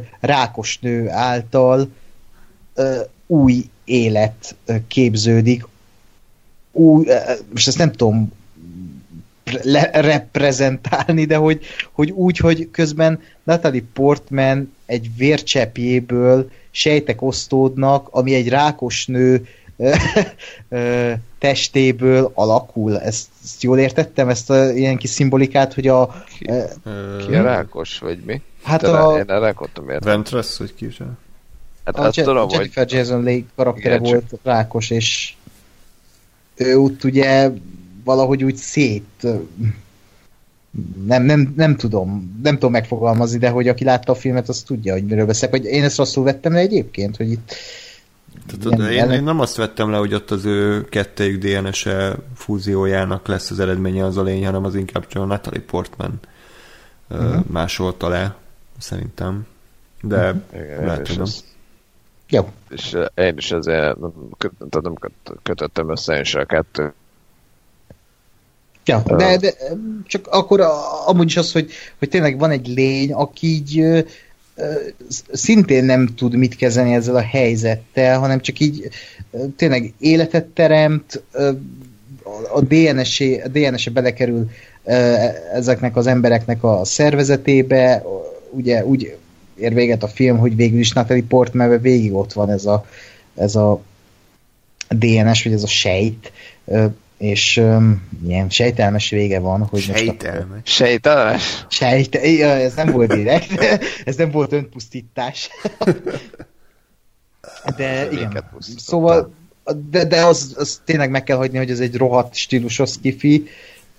Az utolsó 10-15 perc az így szó szerint transzcendes élmény. Mindfuck. Igen, igen, egy ilyen pszichedelikus transzcendes élmény, mint a, nem tudom, egy másik világon lenni a zenéje ez fantasztikus, baromfó zenét írtak hozzá, és mm, a színészek is rendkívül jók, de a karakterek azok úgy semmik. Nekem, nekem tényleg ez a, az egyik legnagyobb bajom, meg az, hogy amit Gáspár is mondott, és ez tök jó, hogy ö, úgy érzem, hogy ebben a filmben több van, mert ö, olyan, mintha többet akarna a nézőtől, mint amit amúgy is felfogtunk belőle. Tehát a kicsit szembeállítható, vagy mellé állítható a, a, az érkezés mellé, hogy, hogy ott abban annyit éreztem, amennyit felfogtam, és úgy voltam vele, hogy oké, okay, ez, ez, ez, ez igen, én úgy érzem, hogy megértettem ezt a filmet, de itt úgy érzem, hogy értettem a filmet, de hogy ebben van még valami több is, mert én úgy érzem, de mégsem. Hát igen, ez, ez bennem is egy, egy azért nagy kérdőjel maradt a végén, hogy most akkor ez egy nagyon igényesen elkészített műfajfilm, vagy pedig ez egy műfaj elemekkel felvértezett művészfilm. És hogy így valahogy így a, a kettő között maradt, és ez akár hiba is lehetne, és lehet, hogy más körülmények között ilyen hibának mondanám, de valahogy tényleg annyira egyedi atmoszférája van, és tök furcsa, hogy ilyen híres színészekkel egy gyakorlatilag egy elborult művész, inkább művészibb filmet látok, hogy uh, igazából én ezt így félre, félre tudtam tenni, és be lehet menni ilyen értelmezésekbe, elemezgetni, mint a 2000 gyűrűd összeját, hogy akkor ez mit szimbolizál, az mit szimbolizál, de a film nem igazán nyújt ehhez elég táptalajt szerintem. Tehát a, az alap, amit kimondanak 28-szor, hogy ez olyan, mint a rák, az, az mindenki szerintem levette, hogy igen, ez olyan, mint a rák. De hogy ezen, meg ez az önpusztítás is ugye kimondták, de ezen felül már, már annyira bárki bármit bele tud magyarázni, hogy én nem érzem azt, hogy, hogy, hogy ezen miatt lehetne maradandó. Például ilyen értelmezést is láttam, hogy az egész végén az, amikor ott a, azzal az árnyi lényel táncolnak, vagy hát nem tudom, hogy lehet mondani, amikor leimitálja a mozgását, az olyan, mint a, az ember a saját depressziójával próbál megküzdeni. Hogy ö, ugyanazt csinálja, amit te, ö, bármit csinálsz, nem tudsz szabadulni előle, mindig, mindig ott lesz, és ö, csak önmagadat kell legyőznöd ahhoz, hogy túljuss ezen a problémán. De hát ez is egy olyan értelmezés, hogy most bele lehet magyarázni, csak nem biztos, hogy, hogy, uh-huh. hogy van értelme. De, de talán inkább ilyen általánosabb témák tényleg mondhatók, hogy a természet ereje, az ember jelentéktelensége, hogy mi is csak egy DNS-ekből álló halmaz vagyunk, és ugyanannyira lecserélhetők és átalakíthatóak vagyunk, mint akár egy növény vagy egy állat. Tehát ennyiben nem különbözünk, és tényleg ez az emberi kapcsolatnak a hiánya szerintem az, ami, amit mi hiányoltunk. Tehát, hogy az érkezésben meg volt egy nagyon erős érzelmi szál azáltal, hogy ugye ott a, a lánya, lánya halála, vagy mi volt ott? Igen, igen, Tehát, igen. Hogy igen. Ott, ott volt egy olyan kézzelfogható emberi kötődésünk, ami, ami mellett működhetett az az idegen szál, de itt meg nem volt annyira ez, mert, mert mert az egész egy fokkal még el volt emelve a földtől. Tehát nem volt meg az, a, az az érzelmi kötődés, és tényleg a színészek is kicsit ilyen, nem azt mondom, hogy farccal alakítottak, de hogy az ő játékuk is mesterkértebb volt a kerleténél, Natalie Portman, Ö... nem? Ne, ja, csak, bocs, csak azt akarom mondani, hogy szerintem koncepció része volt, Abszolút, én úgy igen, én is ezt mondom, tehát ez direkt így van kitálva, csak emiatt a néző kicsit úgy elveszik. Tehát, hogyha nem tudsz kibe kapaszkodni, akkor, akkor uh-huh. idő után úgy, úgy kivet magából a film, de nekem az atmoszféra volt igazából végig, ami dominált, amit mondtál, a zene, a képi világ, az, ami, ami működött. Úgyhogy érdekes, mert sok cikkben úgy írják le a filmet, mint egy hatalmas bluff. Tehát egy ilyen szépen becsomagolt nagy semmi, ami igazából nem szól semmiről, csak így próbálja elítetni veled, hogy mégis. Egy csomó másik cikk meg tényleg belemegy, hogy ez egy nagyon okosan átgondolt, akár korszakalkotó skifi mestermű is lehet. Úgyhogy hmm. igazából ezek után abszolút érthető az, hogy a stúdió miért döntött úgy, hogy végül ezt a filmet csak Amerikában mutatják be limitáltan, mert hát ez az a pont az a film, ami megtörténik a vetítés, és akkor a tesztközönség így most néz, hogy most akkor ez mégis mi a fasz volt. Úgyhogy én örülök, hogy elkészült egyébként, mert, mert egy egyedi ja, darab. Is. Tehát én, én nagyon örülök annak, hogy vannak még ilyen bevállalós, elgondolkodtató, egyedi látmás, látásmóddal felvértezett skifik, és nem csak Tom Raiderek, meg Red Sparrow, meg ilyen tucat középszarok. yeah. uh, még kettő gondolatom van egyébként. Egyrészt az, hogy itt Ákos már érintette azt, hogy, hogy ugye ez a idejön ez a idegen, vagy ide érkezik ez az idegen valami, és, és így mennyire nem, vagy nem feltétlenül kompatibilis az emberiséggel, vagy a földdel, az, az szerintem egy nagyon jó, nagyon jó téma, és nagyon tetszett ugye egy kicsit a, a sőt nem is kicsit, tehát az érkezés, és ugye ezt ezt, ezt a témát dolgozta fel, és azt hiszem akkor ott nem, de lehet, hogy igen, nem ajánlottam a, a, a Orson Scott Cardnak az Ender szériáját könyvben, amiből ugye készült egy Ender's Game film. című film, ami, ami egy kalapszar, de hogy egyébként a, a Ender's Game. Végjáték, végjáték ami, ami egy, a, film az, a film az borzalmas, de egyébként a, egyébként a könyv az, az jó, Uh, és még ezt, azt a könyvet követi három másik, ami meg egy ilyen, egyre inkább ilyen filozofikus uh, skifi, és, és egyre inkább ilyen elborultabb mindfuck. De hogy annak a, a, tehát a, a, annak a négy részes sorozatnak a második része, ami, ami pont erről szól, hogy ami pont ez a, ez a konfliktus, hogy uh, illetve a megoldása már az, hogy, hogy igazából van a, a, a, az idegeneknek valami saját kultúrája és saját ö, ö, hogy mondjam, működése, és ahogy ott történnek a dolgok, és ahogy ők csinálnak dolgokat, és megvan az emberiség, és hogy nyilván mi a saját kereteinken belül gondolkodunk, és, és hogy, hogy időnként ez a két dolog és itt tök nagy félreértések lehetnek belőle, vagy, vagy, vagy ilyen ebbe a filmben, meg ilyen, ilyen mutációk, de hogy szerintem ez, ennek igazából az a, az a lényege, meg ez azért jó szerintem, mert, mert egy kicsit úgy, úgy helyre rázza az embert, hogy nem nem biztos, hogy a, ha, ha egyszer valamikor, nem tudom, más fajjal, vagy idegenekkel, vagy más bolygóról, számosokról találkozni fogunk, akkor az nem biztos, hogy úgy, úgy zajlik ám, hogy oda megyünk, aztán mindenki egyből beszél angolul, és akkor annyi a különbség, hogy, hogy neki szürke a bőre, neked meg nem szürke, meg nem tudom, neki nagyobb a szeme a kis uh, fónak. Én ezt, én ezt ezért, ezért szeretem ezeket a meg ezeket a történeteket science fiction szempontból. Ezért tartom fontosnak. A másik, ami nekem, nekem tök jó volt, hogy a, a nagyon örültem, hogy a, a Tessa thompson azt nem a, a kemény tökös csaj szerepére uh, castingoltak ebbe a filmben.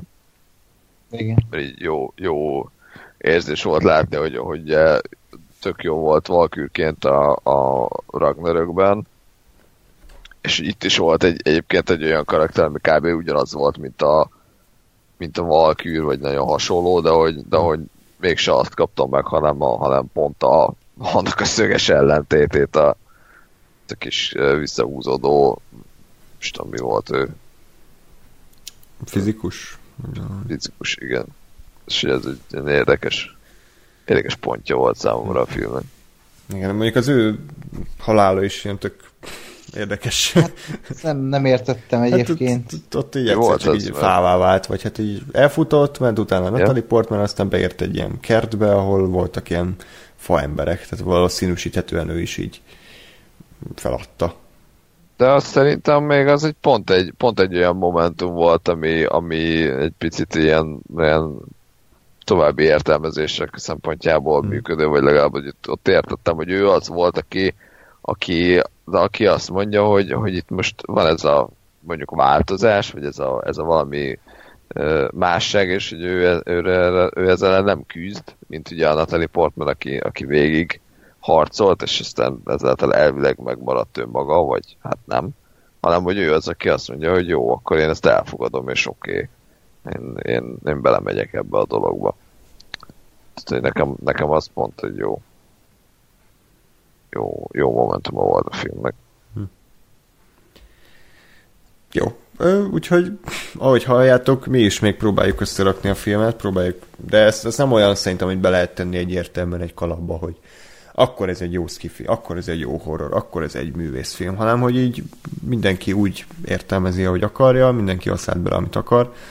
Például én, amikor néztem egy elég érdekes körülmények között, hogy így délután meghozta a postás, és akkor így besötétítettem direkt, de ugye így jobb közben kajáltam, és így a kajakóma ugye rám jött, és ugye ez azt eredményezi, hogy az ember be, beálmosodik, és így behallom őszintén picit így bele-bele aludtam a filmbe, de már pont a vége fele, és így egy idő után már nem tudtam, hogy mit álmodok, és mi a film. Tehát, hogy így átkerültem egy ilyen, egy ilyen transzcendens térbe, ahol így bekerültem a filmbe, és így azt álmodtam, hogy, hogy ilyen UFO felgyújtja magát foszforgránáttal, miközben zúg az elektronikus zene, de közben ez tényleg megtörtént a filmben, de közben meg aludtam, tehát hogy így teljesen így két világ között Te mi a fasz tettél? nem tudom, szerintem paprikás krumplit, ami, ami nem hiszem, hogy tele volt tudatmódosító szerekkel, de ki tudja, hogy... Ez, a, ez az igazi 4 paprikás krumpli. Igen, az igazi 4 hogy átalakulsz egy, tudom, meg, megváltozik a DNS-et közben. Abszolút, A paprikás igen. krumplitól. A végén én is átalakultam egy nagy krumplivá, de viszek, aztán, aztán mindenkit megnyitottak, aztán megnéztem utána tisztán, tiszta fejjel, krumplimentesen is a film végét, de ez egy tök érdekes, ilyen tök sokáig emlékezni fogok arra az utolsó 20 percre, az egy nagyon mm. az szinte már ilyen őrült összeja szinten elborult jelenetsor. Igen. Yeah. Jó, akkor ennyi volt már a, tehát az adásunk. A legtöbb filmet azért tudjuk ajánlani, de a gyengévek se voltak annyira rettenetesen rosszak, gondolok itt most a Tomb Raider-re például, vagy a Red Sparrow-ra. Úgyhogy hát akkor hamarosan jelentkezünk, természetesen a Ready Player Váról majd lesz egy hosszas kibeszélőnk, világ legjobb filmét folytatjuk, és a Disney rajzszíneket se szeretnénk elhanyagolni. Úgyhogy akkor még egyszer, tehát aki még esetleg nem szavazott, az szavazzon. Szavazatot visszavonni már nem lehet, úgyhogy aki esetleg kurvára unja, bocsi. Uh, és akkor addig is minden jót kívánok nektek, nézzétek meg a Szálint, nézzétek meg a Resperót, ha érdekel. Creepy A hang. Stáli, nézzétek meg a Stáli hulláját. Aztán Annihilation, a Lavot, a Terápiát, az Only the Brave-et, a Director and the Jedi, mindent nézzétek meg. És hamarosan újra jelentkezünk, addig is. Sziasztok! Sziasztok! My dva s motorem.